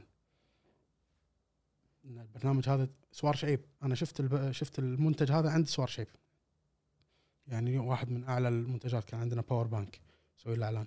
إلى الآن صاحب ال brand يقول لي بالسعودية يدشون عليهم يقول نبي ال power bank اللي كان بسوار شعيب. إيه. كان deal endorsement هو. نفس مثلا شاي ربيع علاقتنا الجميلة اللي كانت طويلة معهم شاي ربيع صار جزء من البرنامج جزء من ال brand فهذا يعتبر endorsement أكثر ما هو إعلان. هذه الثقافة بدأت تصير costly حق الشركات فبالنسبة لهم ما أبي أدش بال risk هذا ما أبي endorsement عالية أبي pure sales pure sales أقدر أحصلها عن طريق ال sponsored ads paid اللي أنا ممكن. أحطها بجوجل ممكن أحطها بيوتيوب ممكن أحطها بدأ توجههم يختلف بدأ توجههم يختلف. فإحنا عشان السوق قاعد يتغير لازم نبدأ نغير our source of income واللي فادنا شنو؟ إن يوتيوب بلش يرفع ال CPM الحين. يعني قارينها قبل أربع خمس تش... خمس سنين إن نبدأ راح نبدأ نحصل فلوس محترمة من يوتيوب كمونتايزيشن وفعلا الحين قاعد تحصل يعني افرجنا بدا ارتفع من من 1000 ونص بالشهر إلى 14 15 ألف بالشهر. هذا إذا إحنا نقول الأرقام مطابقة صح؟ المشاهدات نفسها اللي كان يعطيك ألف ونص اليوم يعطيك 14 تقريبا. تقريبا يعني فأنت يعني كاستراتيجية شركة التوجه يكون إن أنا أحاول أطلع فلوس من يوتيوب أكثر أكثر ما أعتمد يوتيوب على المن- المنصات اللي تحترم محتوى سناب شات فيسبوك يوتيوب آه هذه المنصات اللي أنا أعتبرهم يحترمون المحتوى. شلون ما فهمت آه إنستغرام ما يعطيك على على ال views مالتك ولا يح- يحمي لك حقوق الملكية. إنستغرام بالنسبة لنا منصة نشر فقط وتسويق. آه عشان كذي أغلب كليباتنا وشغلنا ما ننزلهم كاملين بإنستغرام لأن ال results مالتي أنا مو مفيدة وأنت مسوي نفس الطريقة بعد. كليب عشان to direct traffic على يوتيوب. لأن يوتيوب محترم المنصة مالتك أول شيء يحمي حقوقك يعطيك فلوس مقابل المشاهدات لأنه قاعد يعلن عليك. فإنستغرام قاعد يعلن عليك ما قاعد يعطيك دينار واحد. ولا دولار واحد. فالمنصات اللي تحترم سناب شات لما وقعنا معهم عقد قبل فترة إن إحنا يصير عندنا سناب شات shows لما تروح على اليمين آخر شيء يصير في shows منظمة. وقاعد يعطونا ولو إن ال monetization نازل بس ندري إن هذا توها بالبداية. وقاعد ننزل فيها برامج.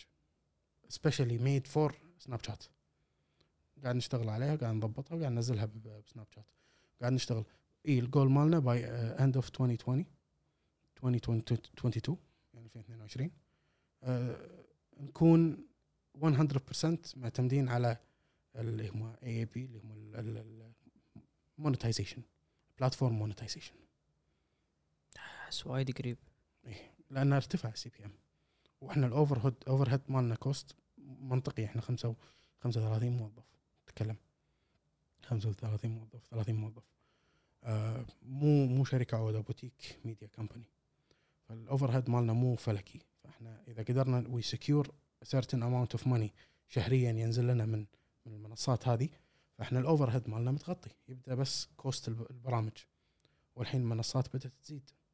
ساعات تكلمنا عن الموضوع هذا. قلت لك صناع المحتوى وايد أقل من المنصات اللي قاعد تعرض الحين. اليوم عندك آه، جهات ما لها شغل بالمحتوى بلشت تدخل تنتج entertainment مثل قبس. شاهد بدأوا يدشون investment قويه MBC عن طريق شاهد.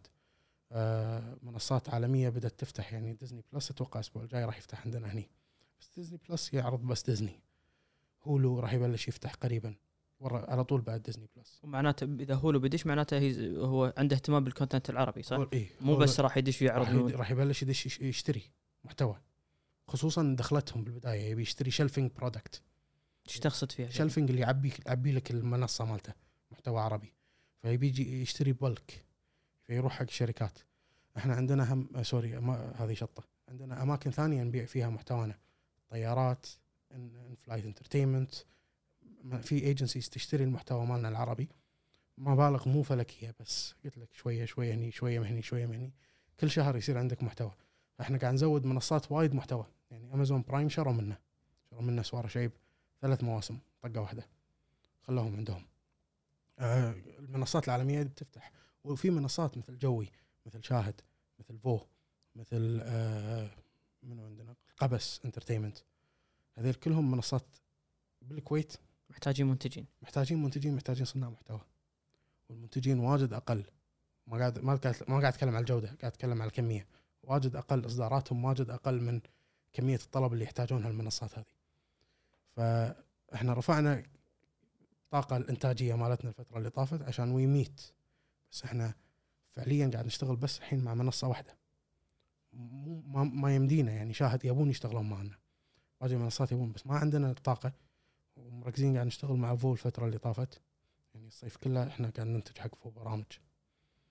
والفترة اللي بعدها عندنا هم شغل ثاني. ففي يعني المنصات واجد وال content شوي. زائد إن إحنا ما أبي أوقف إنتاجاتي مالت يوتيوب. وبالإضافة إلى الموسيقى which is totally different اي أنا أنا هذا بصراحة اللي بتكلم عنه يعني أنا قاعد أشوف توجه بالمخبه بالفترة الأخيرة وايد قاعد يصير صار. أبي أبي يعني أعرف هل هذا شيء أنت عندك شخصيا أنت عندك اهتمام بالموسيقى ولا شنو اللي صار اللي خلاك أنت تشوف ان أنا هذا الدرب ودي أسلكه بالمخبه؟ آه، أحب الموسيقى بس مو هذا كان السبب الرئيسي اللي خلاني أدخل قطاع الموسيقى. اللي خلاني أدخل قطاع الموسيقى هو س- اعتقادي وقتها. أعتقدت أن صن- صناعة المحتوى الموسيقي واجد أسهل من مثلا سوار شيب والبرامج وال وال return on investment واجد أعلى كمشاهدات و views ونجاح. نوعا ما بالبداية كنت كنت صح بيني وبين نفسي. تذكر أول تعامل مع منو كان؟ هو أول أول talent حطينا عيننا عليه كان آه، عيسى المرزوق أوكي. كان توه ضارب ويستهدف الفئة اللي إحنا نبيها. اي سنه انت قاعد تتكلم الحين؟ 2018 أوكي. آه، يستهدف الفئة اللي اللي إحنا نبيها بالمخبه والله نبي شباب نبي teenagers ونبي برا الكويت بعد. يعني نبي بالسعودية نبي قلت لك ال- ال- ال area اللي دار مدارنا الأردن والعراق. آه، والحين رحنا لمصر. ف كان عيسى المرزوق أنسب واحد بالنسبة لنا حق الرؤية مالتنا. قعدنا مع عيسى واشتغلنا معاه وحاولنا ننتج شيء بس المشكلة كانت إن عيسى already on the top فما كان عندنا أي أي stretch area نحط الأفكار مالتنا. already كان عنده أغنية طايفة مليون 100 مليون. ما شاء الله 100 مليون. اي فهو بالنسبة له إحنا مو إضافة إحنا بس management ندير شغلة. فما كان راضي آه، مو مو راضي حرام يعني ما كان يبي يشتغل معنا بس ما كان عنده الحافز اللي يقول لك أنا ممكن آخذ ال extra mile عشان أسوي شيء جديد. already was number 1 terms of number وقتها. وبنفس الوقت كان آه، عندنا برنامج اسمه الموجة. يتصور بداخل المكتب. ف قاعد يسوون testing حق حلقة. فجايبين بدر شعيبي يسوون عليه test يعني ثامر ثامر ثاني junior عندنا بالشركة كان يطلعني ورا منور كان يقول لي إيش رأيك نوقع بدر؟ عيسى the handful يعني خلينا خلينا ننجح مع عيسى بعدين نفكر بشيء ثاني. خلاني. بعدها بساعتين كان يجيني موجود بالمكتب. اقعد معاه بس. بس اقعد معاه اقعد معاه صدقني عنده. كان أقول له okay خل اخلص اللي بيدي. واذا هو قاعد يعني متأخر لي ست سبع أقعد معاه أنت شايل الموضوع من رأسك أنا أبي أصرفه. يعني أبي أصرف ثامر. وبدر ما كان ما كنت أعرفه. أعرف محمد أخوه. أعرفه سطحية. بس بدر ما أعرفه شخصيا. فصارت ست سبع كان يقول لي كان يقول لي ثامر ترى بدر موجود. تبي تقعد؟ يلا خلينا نقعد. نقعد نسولف. كمية ال- ال passion وال energy اللي موجودة عنده كانت مرعبة بال- بالقعده يعني أنا ما أنا أعتبرها حتى اجتماع ما كان في أجندة. يحب شغله. يحب شغله وعنده أحلام يبي يحققها. وواجد من الأفكار وال- والأشياء اللي يبي يسويها aligned مع الجول مالنا. هو مغني هو استعراضي هو ممثل. هو content creator يعني يقدر يكتب أغانيه ويلحنهم. فتعال هذا full package يعني حرام يفلت. خلينا خلينا نوقع معه. فقلنا له تعال ثاني يوم. كان أوريه خطة سويناها بأقل من 24 ساعة. أفكار معينة حطيناها. كان يقول أنا معكم يلا. كان نوقع العقد. كان ننتج أول ألبوم سمعنا الأغاني وراح viral كان هذا أول نجاح لنا بالموسيقى. اللي هو ألبوم شيء مختلف. كان آه، إنتاج بالمخبة وفي أغنيتين راحوا extremely viral اللي هم تعبه كل الناس ومحسومة. بس أنتم إضافتكم تكون يعني هل أنا بس أسوي لك production أوفر لك الكاميرا وال set وأعطيك أفكار على الالوان وال video clip ولا تكون لك إضافة والله بكلمات الأغنية اللحن مو تمام؟ يعني يمكن مو تخصصكم هذا فهل تدشون فيه ولا شو تسوون؟ لا آه ندش ندش رأينا كمستمعين. يعني اليوم نسمع ك focus focus group. نقعد كلنا ونسمع الألبوم. ونقول راينا اسمع كنا الكلمات شوية مو okay. كنا ممله كنا ملينا. ما فيها أدوات تسويقية لأن كل أغنية لازم يكون فيها أداة تسويقية لازمه معينة. ندري إنها راح تخلي الناس تتعلق بالأغنية أكثر. هذه هذا دورنا. بسيط جدا من in terms of music بس الباقي هو ال packaging ماله. يعني اليوم مثال كله أقوله حق الشباب. أقول لهم إذا جبت لك ساعة رولكس حاطها بكيس جمعية. غاليه رولكس نادره حيل حاطها بكيس جمعية وأقول لك تعال خذها بألف ولا ب 500 دينار. ويجيب لك ساعة package مالها شمع وخشب وتبطلها وفيها ساعة وفيها set up و tool kit. وأقول لك هذه ب 1000 دينار. أي واحدة راح تأخذ. إذا أنا أفهم الرولكس لا, إذا أنت ما تفهم بالساعات أنت إيه، قاعد تشوفها من صح. برا إيه. ما تقدر تعينها. اي لا الرولكس- أخذ الكشف راح تشوف الصندوق المرتب اللي يجيك معاه experience unboxing مرتب. صح. فانا اليوم مو قاعد أقول إحنا قاعد ناخذ إحنا قاعد ناخذ المنتج الزين الرولكس اللي محطوط كان بكيس جمعيه وهو منتج زين. منتج متعوب عليه watch maker قاعد ساعات طويلة هو يشتغل عليه. هو ال talent الزين ونسوي له proper packaging proper packaging يدش حتى بنوع ال- الأغنية آه، ال genre آه، الفكرة ال core الأساس والنهاية الشكل العام. فهذا شغلنا. ويشتق عاد. بس ال production حتى أغلب ال production we outsource يعني الكليبات we don't do it entirely in house حتى المعدات مال المعدات. تستعينوا بناس من برا. outsource شركات. نختار شركة معينة ننزل bidding RFP والجماعة يعطونا كل واحد offer حاطين الفكرة حاطين ال brief مالنا. شركات ال production تقدم نختار منهم شركة وننفذ معها. هذه آلية إنتاج الكليبات لأن الكليبات production أعلى مثل الإعلانات. وبعدين من من بدر شعيبي كانت الخطوة الجاية وين بالموسيقى؟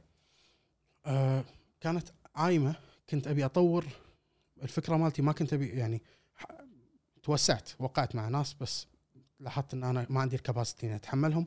ومو هذا الشغف مالي. الشغف مالي ومال بالمخبه إن إحنا نطور ال business perspective مال ال music industry شلون؟ اليوم ال music industry لا تعامل مثل معاملة برا. برا ما قاعد برا ال 360 models ال recoupment deals موجودة بس عندنا مو موجودة. بالخليج. فبلشنا نتكلم مع شركات مثل سوني ميوزك مثل شبكة مثل شركات توزيع محترمة. ونقعد معاهم meeting ات ونعرض لهم منتجاتنا ونشوف شلون نقدر نسوي deals معاهم محترمة. نبدأ ناخذ فلوسنا advance نقدر نبيع حقوق ال- ال- ال- ال- الحقوق النشر مالتنا لهم لفترة زمنية معينة. ونستلم عليها مبالغ محترمة عشان نقدر ننتج منتجات اللي بعدها اللي بعده. أنا ما أقدر أعتمد اعتماد تنزل. وتنطر فلوسك عشان فلوس. تسوي العمل الجاي. إيه. فهذه الآلية ساعدتنا إن إحنا ما نوقف إنتاج. وهذا اللي لاحظته يمكن بدر شعيبي إن إحنا ما قاعد نوقف. صح. non-stop لأن نبيع recoupment deal ونسكره. نبيع recoupment deal ونسكره. وهذا الموديل ما كان موجود بالكويت. ما كان موجود بالخليج كله. الحمد لله الفترة اللي طافت قدرنا ننفذ هذا الشيء. ومو موقف والله أنا خاشه بالمخ. أنا بديت أوقع تالنتس وأعطيهم ريكوبمنت ديلز أنا ما مو معي مو مقي معي يعني اي ريكومند حق الشركات أعطوه هذا خليه ينتج لكم. اعطوا اشتغلوا مع الفلان صار في ثقة. ابي اي مو بس أبي الثقافه تنتشر. صح. أبي الثقافه إذا السوق كله كبر تكبر معه. اليوم أنت تكلفة الأغنية مع فيديو كليب اراوند 15 تو 20000 كي دي الأغنية الواحدة. آه artist بروحه ولا شخص individual ما يقدر يسويها. أنا أقدر أسوي ال deal معاه يروح ياخذ recoupment deal من شركة معينة يعطيني الفلوس أنتج له إياهم. أنا هم دخلت other source of income لما يشتغلون راح سويت في market وناس يستفيدون لأن مو أنا اللي قاعد أسوي الكليبات في شركات انتاج ثانية قاعد تستفيد من ال deal اللي إحنا سويناه. قاعد ندفع مبالغ مهولة قاعد تدش لنا من برا الكويت قاعد أصرفها على الكويتيين وعلى ناس يشتغلون بالكويت. يعني ما أبي أقول لك بالسنة بقول لك آخر سنة هذه بس. كم إحنا صار فينا بس على سوينا الحسبة هذه recently كم اللي صار فينا حق مخرجين و talents كويتيين قاعد نشتغل معاهم بالكويت. أنت قاعد تتكلم فوق ال 600 ألف دينار. هذه بس أجور. ناخذ فلوس نسلم هني. ناخذ فلوس نسلم هني. ما قاعد هذا بس أجور اندفجوالز ناس يشتغلون مخرجين آه، موزعين. هذا كله انصرف. يعني مو مو ستة اشهر يعني نتكلم من الألبوم شيء مختلف آه، ألبوم بالعربي اللي نزلناه إلى اليوم. لما تحسب الحسبة هذه ارقام لي فتره زمنية إيش كثر تقريبا؟ يعني ما كم أقل من سنة. أوف. أقل من سنة. هذا انصرف على على هو نزل شهر 11 اللي طاف. الب- الألبوم. حصلنا ال return مالنا. اي we broke even per project بس كشركة في عندي own cost فلازم أشغل منتجات ثانية لازم أشغل artist ثانيين لازم أشغل برامج ثانية لازم أشغل أشياء ثانية عشان أقدر I start producing زائد الأعمال الكبيرة أفلام ولا مسلسلات تحتاج budgets أكبر cash injection من البداية advance برامج قول سهلة. نقدر نشيل ال cost مالها. بس الأفلام والمسلسلات لا تقول cost a lot بس brief أنت دائما وأنت تتكلم إنه أبي أغطي تكاليفي أبي أغطي تكاليفي ف على قولتهم شنو ال end game يعني؟ انت وي- وين تشوف؟ هل انت تطمح ان الشركة د- يعني تي تستحوذ على جزء من بالمخبه يعني وين ال... وين الكريم على قولتهم؟ وين- شايفه انت؟ اذا كل عملك ان أنا ابي اغطي التكلفة اللي موجودة علي. لا لا هو اليوم لما تكون عندك فكرة والفكرة هذه ما صارت بالسوق من قبل وتدري ان الفكرة هذه مو مو جماهيريا حتى بالسوق ك structure راح تغير طريقة السوق. بس تحتاج cost عشان تصير. تحتاج تاخذ ال risk عشان تسويها. فأنت يبدأ تفكر شلون تغطي بس تكاليفك عشان تقدر تعيش. واليوم لما أقول لك أغطي تكاليفي اللي هو راتبي. راتب الشباب اللي يشتغلون معي هذا إحنا هذه وظيفتنا full time ما حد بالشركة قاعد يشتغل عنده وظيفة ثانية ولا دوام ثاني. هذا هذا رزقنا. فلما أقول لك أغطي تكاليفنا إحنا قاعد نقول نبي نغطي رواتبنا. ورواتب ما أقول لك نازلة رواتب مو محترمة. رواتب ما نحصلها بالقطاع الخاص ولا نحصلها بالقطاع الحكومي. بس بنفس الوقت مو ما تخلينا أغنياء ما قاعد نوزع أرباح ما قاعد بس ما آه، عندك هذا الطموح؟ يعني ما عندك هالرغبة هذه إنه الحين اليوم فعليا من من أنا دخلت شريك بالشركة وبعدين استحوذت على الماجوريتي مالتها. ما صار لها خمس سنوات ست سنوات. خمس سنوات ست سنوات. أنا أشوفها لا زالت شركة صغيرة. لا زال السوق مو مو جديد يعني قاعد يتطور. فمن الغلط إن أنا اليوم أقول أبي أربح الآن أنا إذا مغطي cost ي قاعد ادفع رواتب وقاعد أكبر عندي growth margin قاعد أكبر يدش قطاعات جديدة قاعد أكبر قاعد أوظف ناس جدد قاعد أشتغل معاهم. ليش أروح ليش أفكر بالربح؟ why cut margins why cut projects لو أنا قاعد أفكر بالربح ما أدخل قطاع الموسيقى حتى. أكمل على نفس ال rhythm اللي أنا كنت فيه. فشنو كانت أكبر فائده بقطاع الموسيقى؟ انتشار يعطيك أكثر. exposure خلى team ي يحتك يشتغل مع شركات ثانية. بدا ال quality مالنا يرتفع. بدأ علاقتنا مع الشركات تصير أقوى. بدأ علاقتنا بالسوق تصير أقوى. آه، بدينا نشتغل usually مع talents أكثر ورا الكاميرا. قبل كنا محدودين. قاعد نصور برامج إحنا بروحنا ستة سبعة بالفريق ال production قاعد نشتغل مع بعض. احتكاكنا مو قوي مع ال... ما ندش إنتاج مع بعض مع شركات ثانية. هذا صار معنا الفترة اللي طافت. صار وخلانا نتعلم أكثر خلانا ندش. صار عندي access على Apple Music صرت أنا أتكلم مع Apple directly هذا كان شيء ما كنت أحلم فيه إني أنا أتكلم مع Apple direct ليش؟ والله قاعد نتناقش مع Apple شلون نقدر نستخدم ال- ال new technology مالتهم اللي هو spatial audio على على أغانينا. هذا الشيء ما كنت أتخيله موجود. وحتى لو كنت أسوي برامج ما كان راح تكون عندي access عليهم.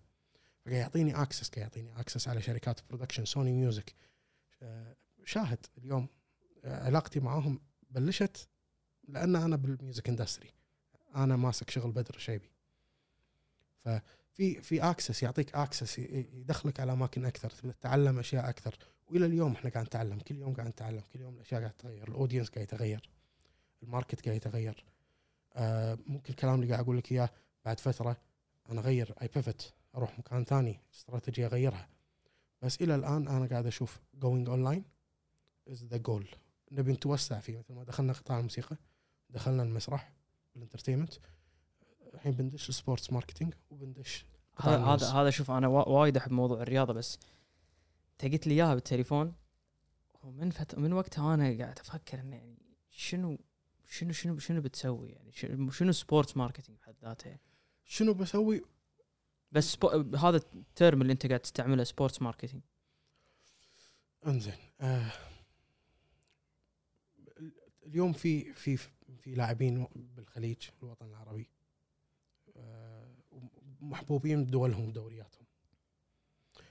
They are not packaged very well.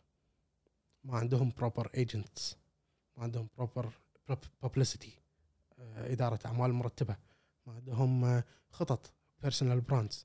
اليوم بيكم غير غير شلون شكل اللاعبين يصيروا. غير شلون اللاعبين يطلعون فلوس ف وجا وراه كريستيانو وطور الموضوع هذا. أنا ما قاعد أقول لك عندنا بيكم كريستيانو.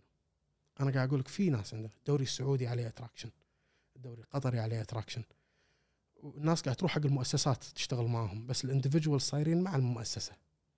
ما في focus عليهم.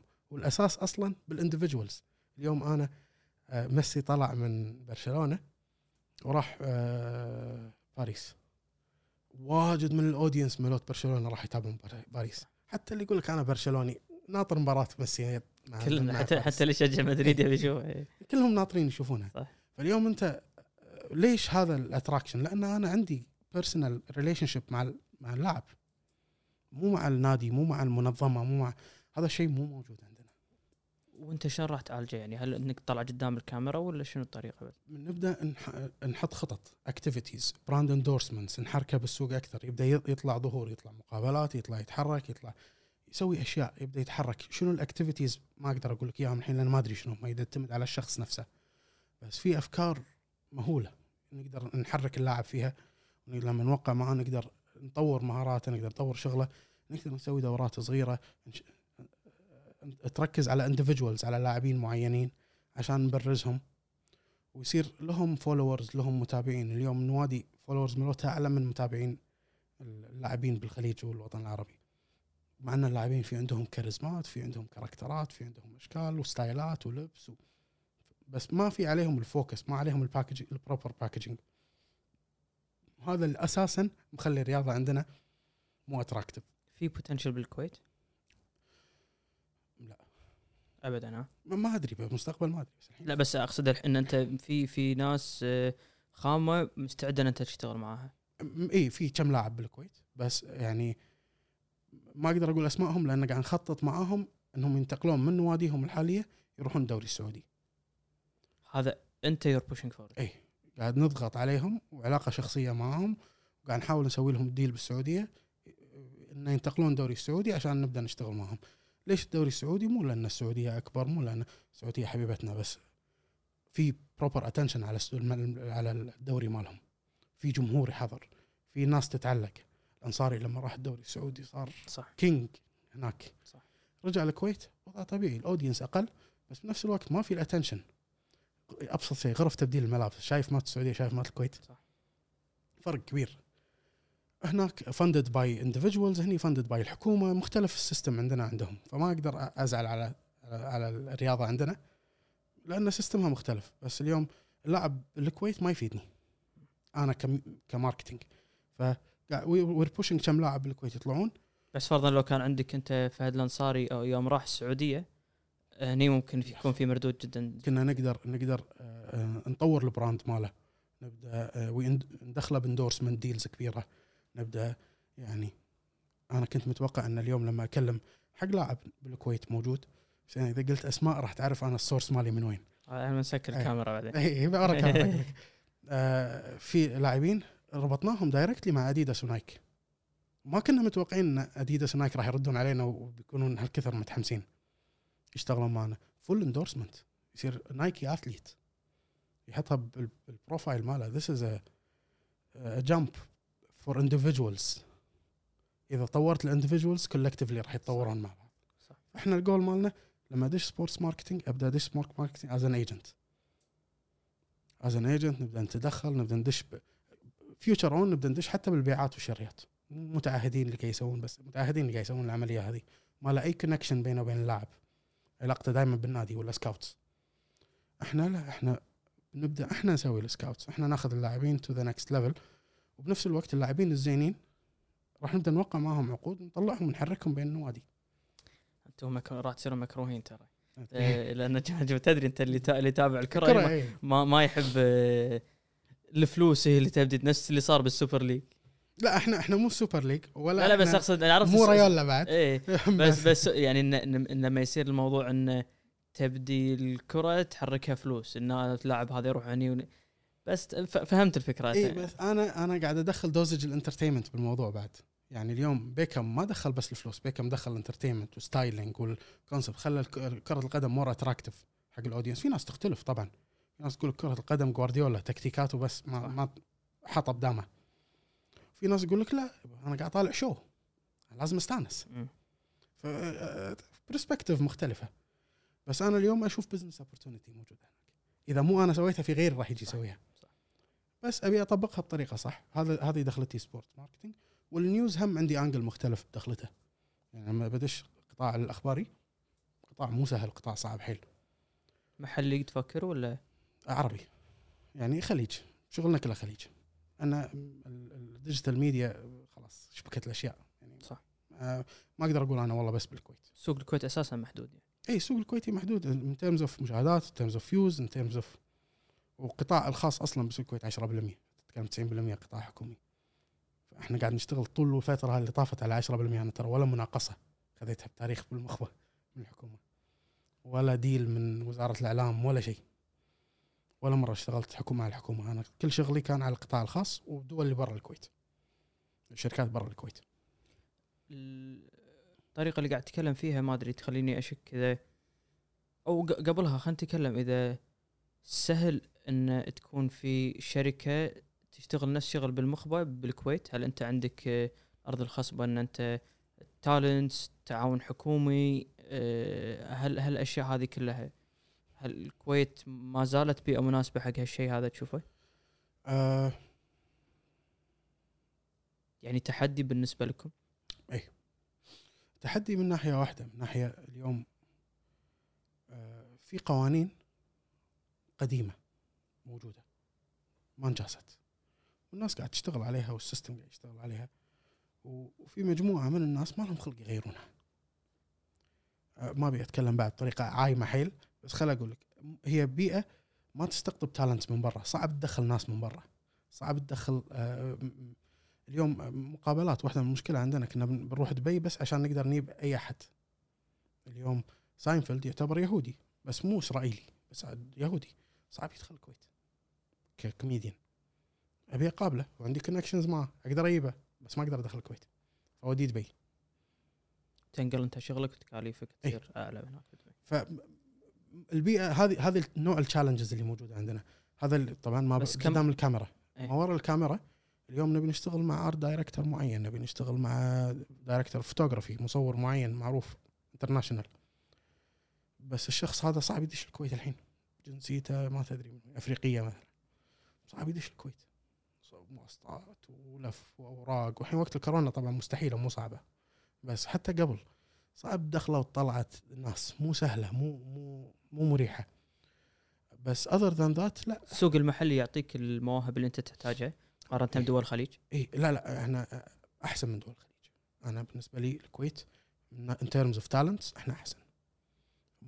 access حتى الخليجيين سهل يدشون الكويت.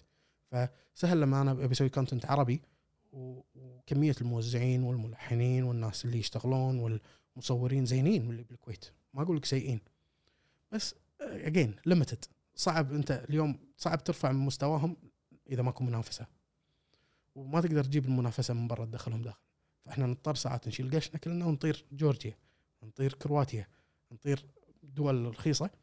ونجيب ال talents اللي نبيهم هناك المخرجين ولا المصورين عشان نصور أي شيء إحنا نبيه يعني تو في إعلان حق شركة زين السعودية اضطرينا ننقل كل قشنا كل شغلنا نروح جورجيا نصور إعلان. لأن في فكرة معينة ما يقدر ينفذها إلا مخرج معين والمخرج هذا صعب يدخل الكويت إيطالي. فاضطرينا إن إحنا نروح جورجيا نسوي الموضوع أنا ما رحت الشباب راحوا وصوروا الموضوع آه، شلون بسألك السؤال اللي اساله دائما الشركات اللي أعتبرها ناجحة. أسأل ملاكها عادة إذا هل نحن نقدر نقول فرضا بعد خمس سنين نضمن بالمخبه مقرها الرئيسي موجود بالكويت؟ مم. في أفكار؟ مو لأن مو لأن والله مو لأن الكويت مو بيئة زينة. يعني إحنا أنا أحب الكويت حيل over يعني بس عشان تتوسع عشان تكبر عشان تخدم market أكبر. يبي لك مكان accessible talents فيه الطلعة والدخلة. فأنت هذا أكبر عائق مو. معطينا indication مو معطي لا هذا أكبر عائق. زائد إنه اليوم مستثمرين اغلبهم معلنين اغلبهم برا الكويت.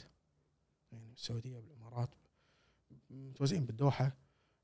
ف نسافر لهم ونقعد معهم. بس لما تكون دار مدارهم وا- وايد أسهل إن أنت تقعد تنتج أسرع تفكر أسرع.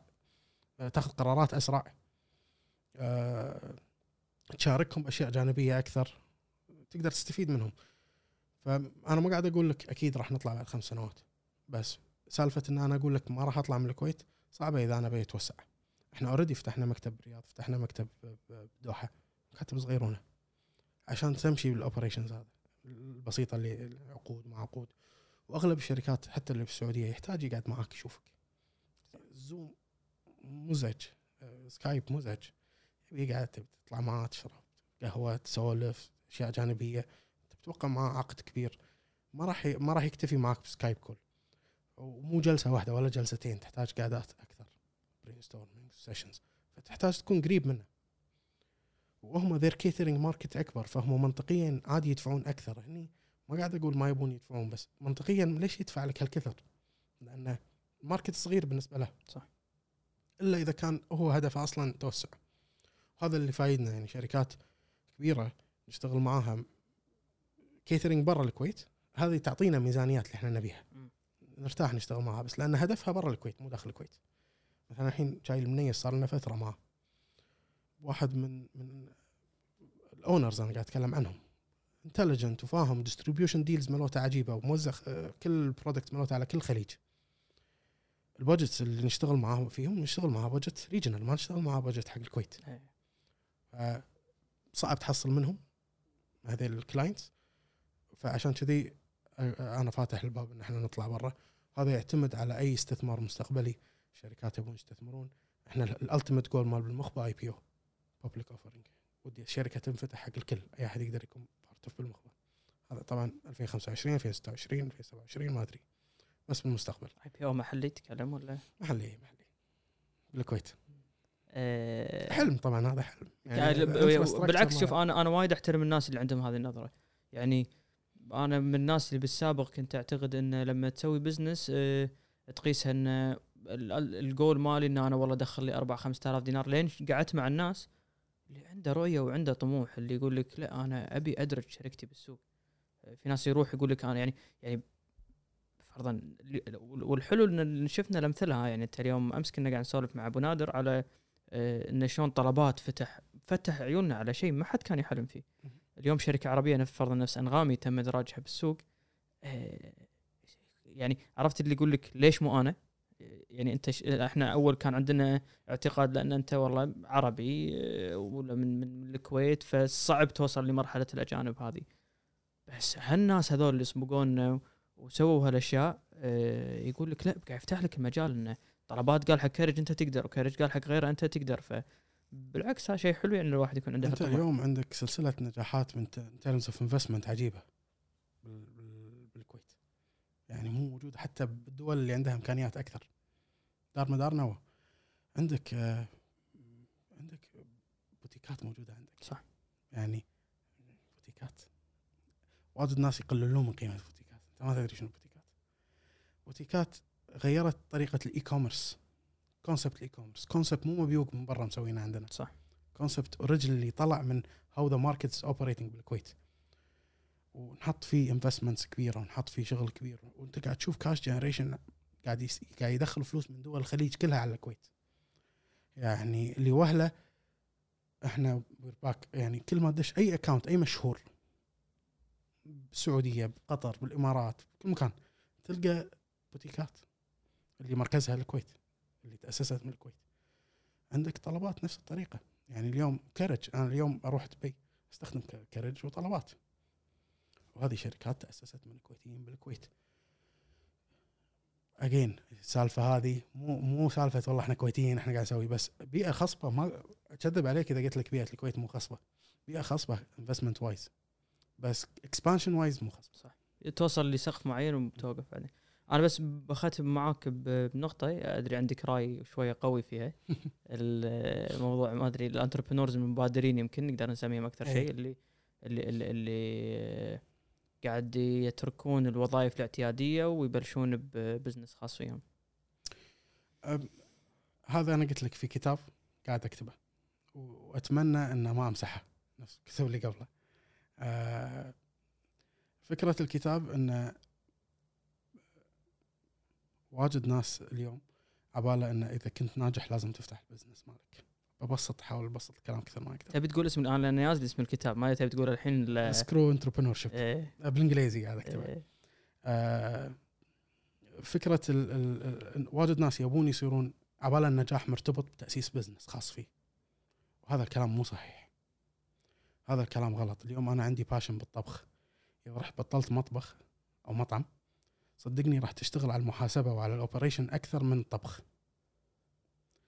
إذا أنت تعرف تصور لا تفتح شركة production لأن أنت راح تراكض ورا المناديب والتراخيص والدنيا أكثر ما تراكض على التصوير والفكرة وال brainstorming sessions ف it's package ال package أنت ما تحتاجها. في شركات واجد بالكويت تقدر تدخل أي شركة صغيرة أنت ك entrepreneur شخصي.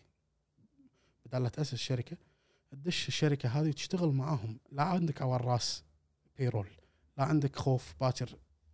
هذيل بيوتهم أنت فاتح بيوتهم. برقبتك تحسها. هم هذا ها؟ هم هم وتعب. ما تقدر تشيله عن it's part of the package ليش تشيل ال package هذا كله على راسك؟ راح يوقف ال growth مالك راح يوقف تطورك ك talent لا لا لا تشتغل. اليوم النجاح مو إنت عندك business النجاح أنت بكم شو وين تودي الشركة اللي اشتغلت معاها لوين تقدر تصعدها بعد ما تستاند هذه الفكرة صارت عندي. وحتى كان شرطي لما دخلت بالمخبة إن أنا ما أكون شريك. أخذ نسبة من أرباح وموظف راتبي حالي حال أي أحد. وكان ال option مالي إني أروح أشتغل ببنك ولا بشركة ثانية.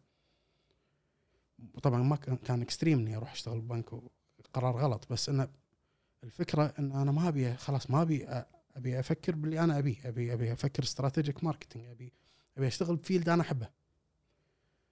آه وهذه دخلتي بالمخبة كان على هالأساس. بس لأن الشركة كانت صغيرة. وقدرت أخذ مكانة كبيرة. وبعدين شعيب انسحب منها تدريجيا كإدارة.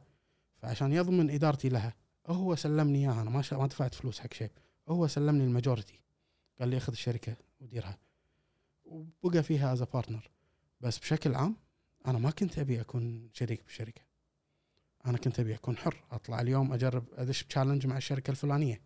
أطلع أروح الشركة الفلانية أدش فيها challenge فاليوم بس الجول مالي ما قاعد أقول لحد يصير entrepreneur بس ال entrepreneurship مو معناتها تبطل شركة.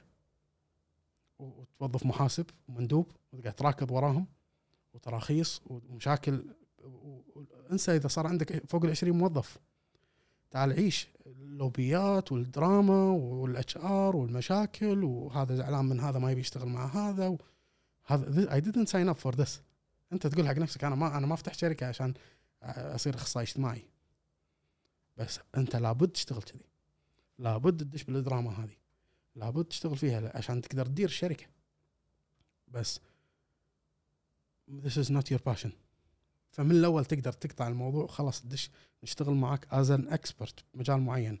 والله ثامر as producer أشتغل معاه as producer خلاص أنا اجيبه اليوم أشتغل معاه as producer حق project كبير. he's director أشتغل معاه as director he's cook chef اليوم يشتغل مع الفندق الفلاني اليوم باجر يشتغل مع Michelin star chef اللي بعده يشتغل يقدر يتحرك على راحته يتعلم أكثر. بس it's package الشركة it's package إذا شلتها ولبستها حمل عليك. حمل عليك ما تقدر تهده لأنه وإذا هديته راح تعتبر نفسك فاشل. راح تشوف نفسك فاشل.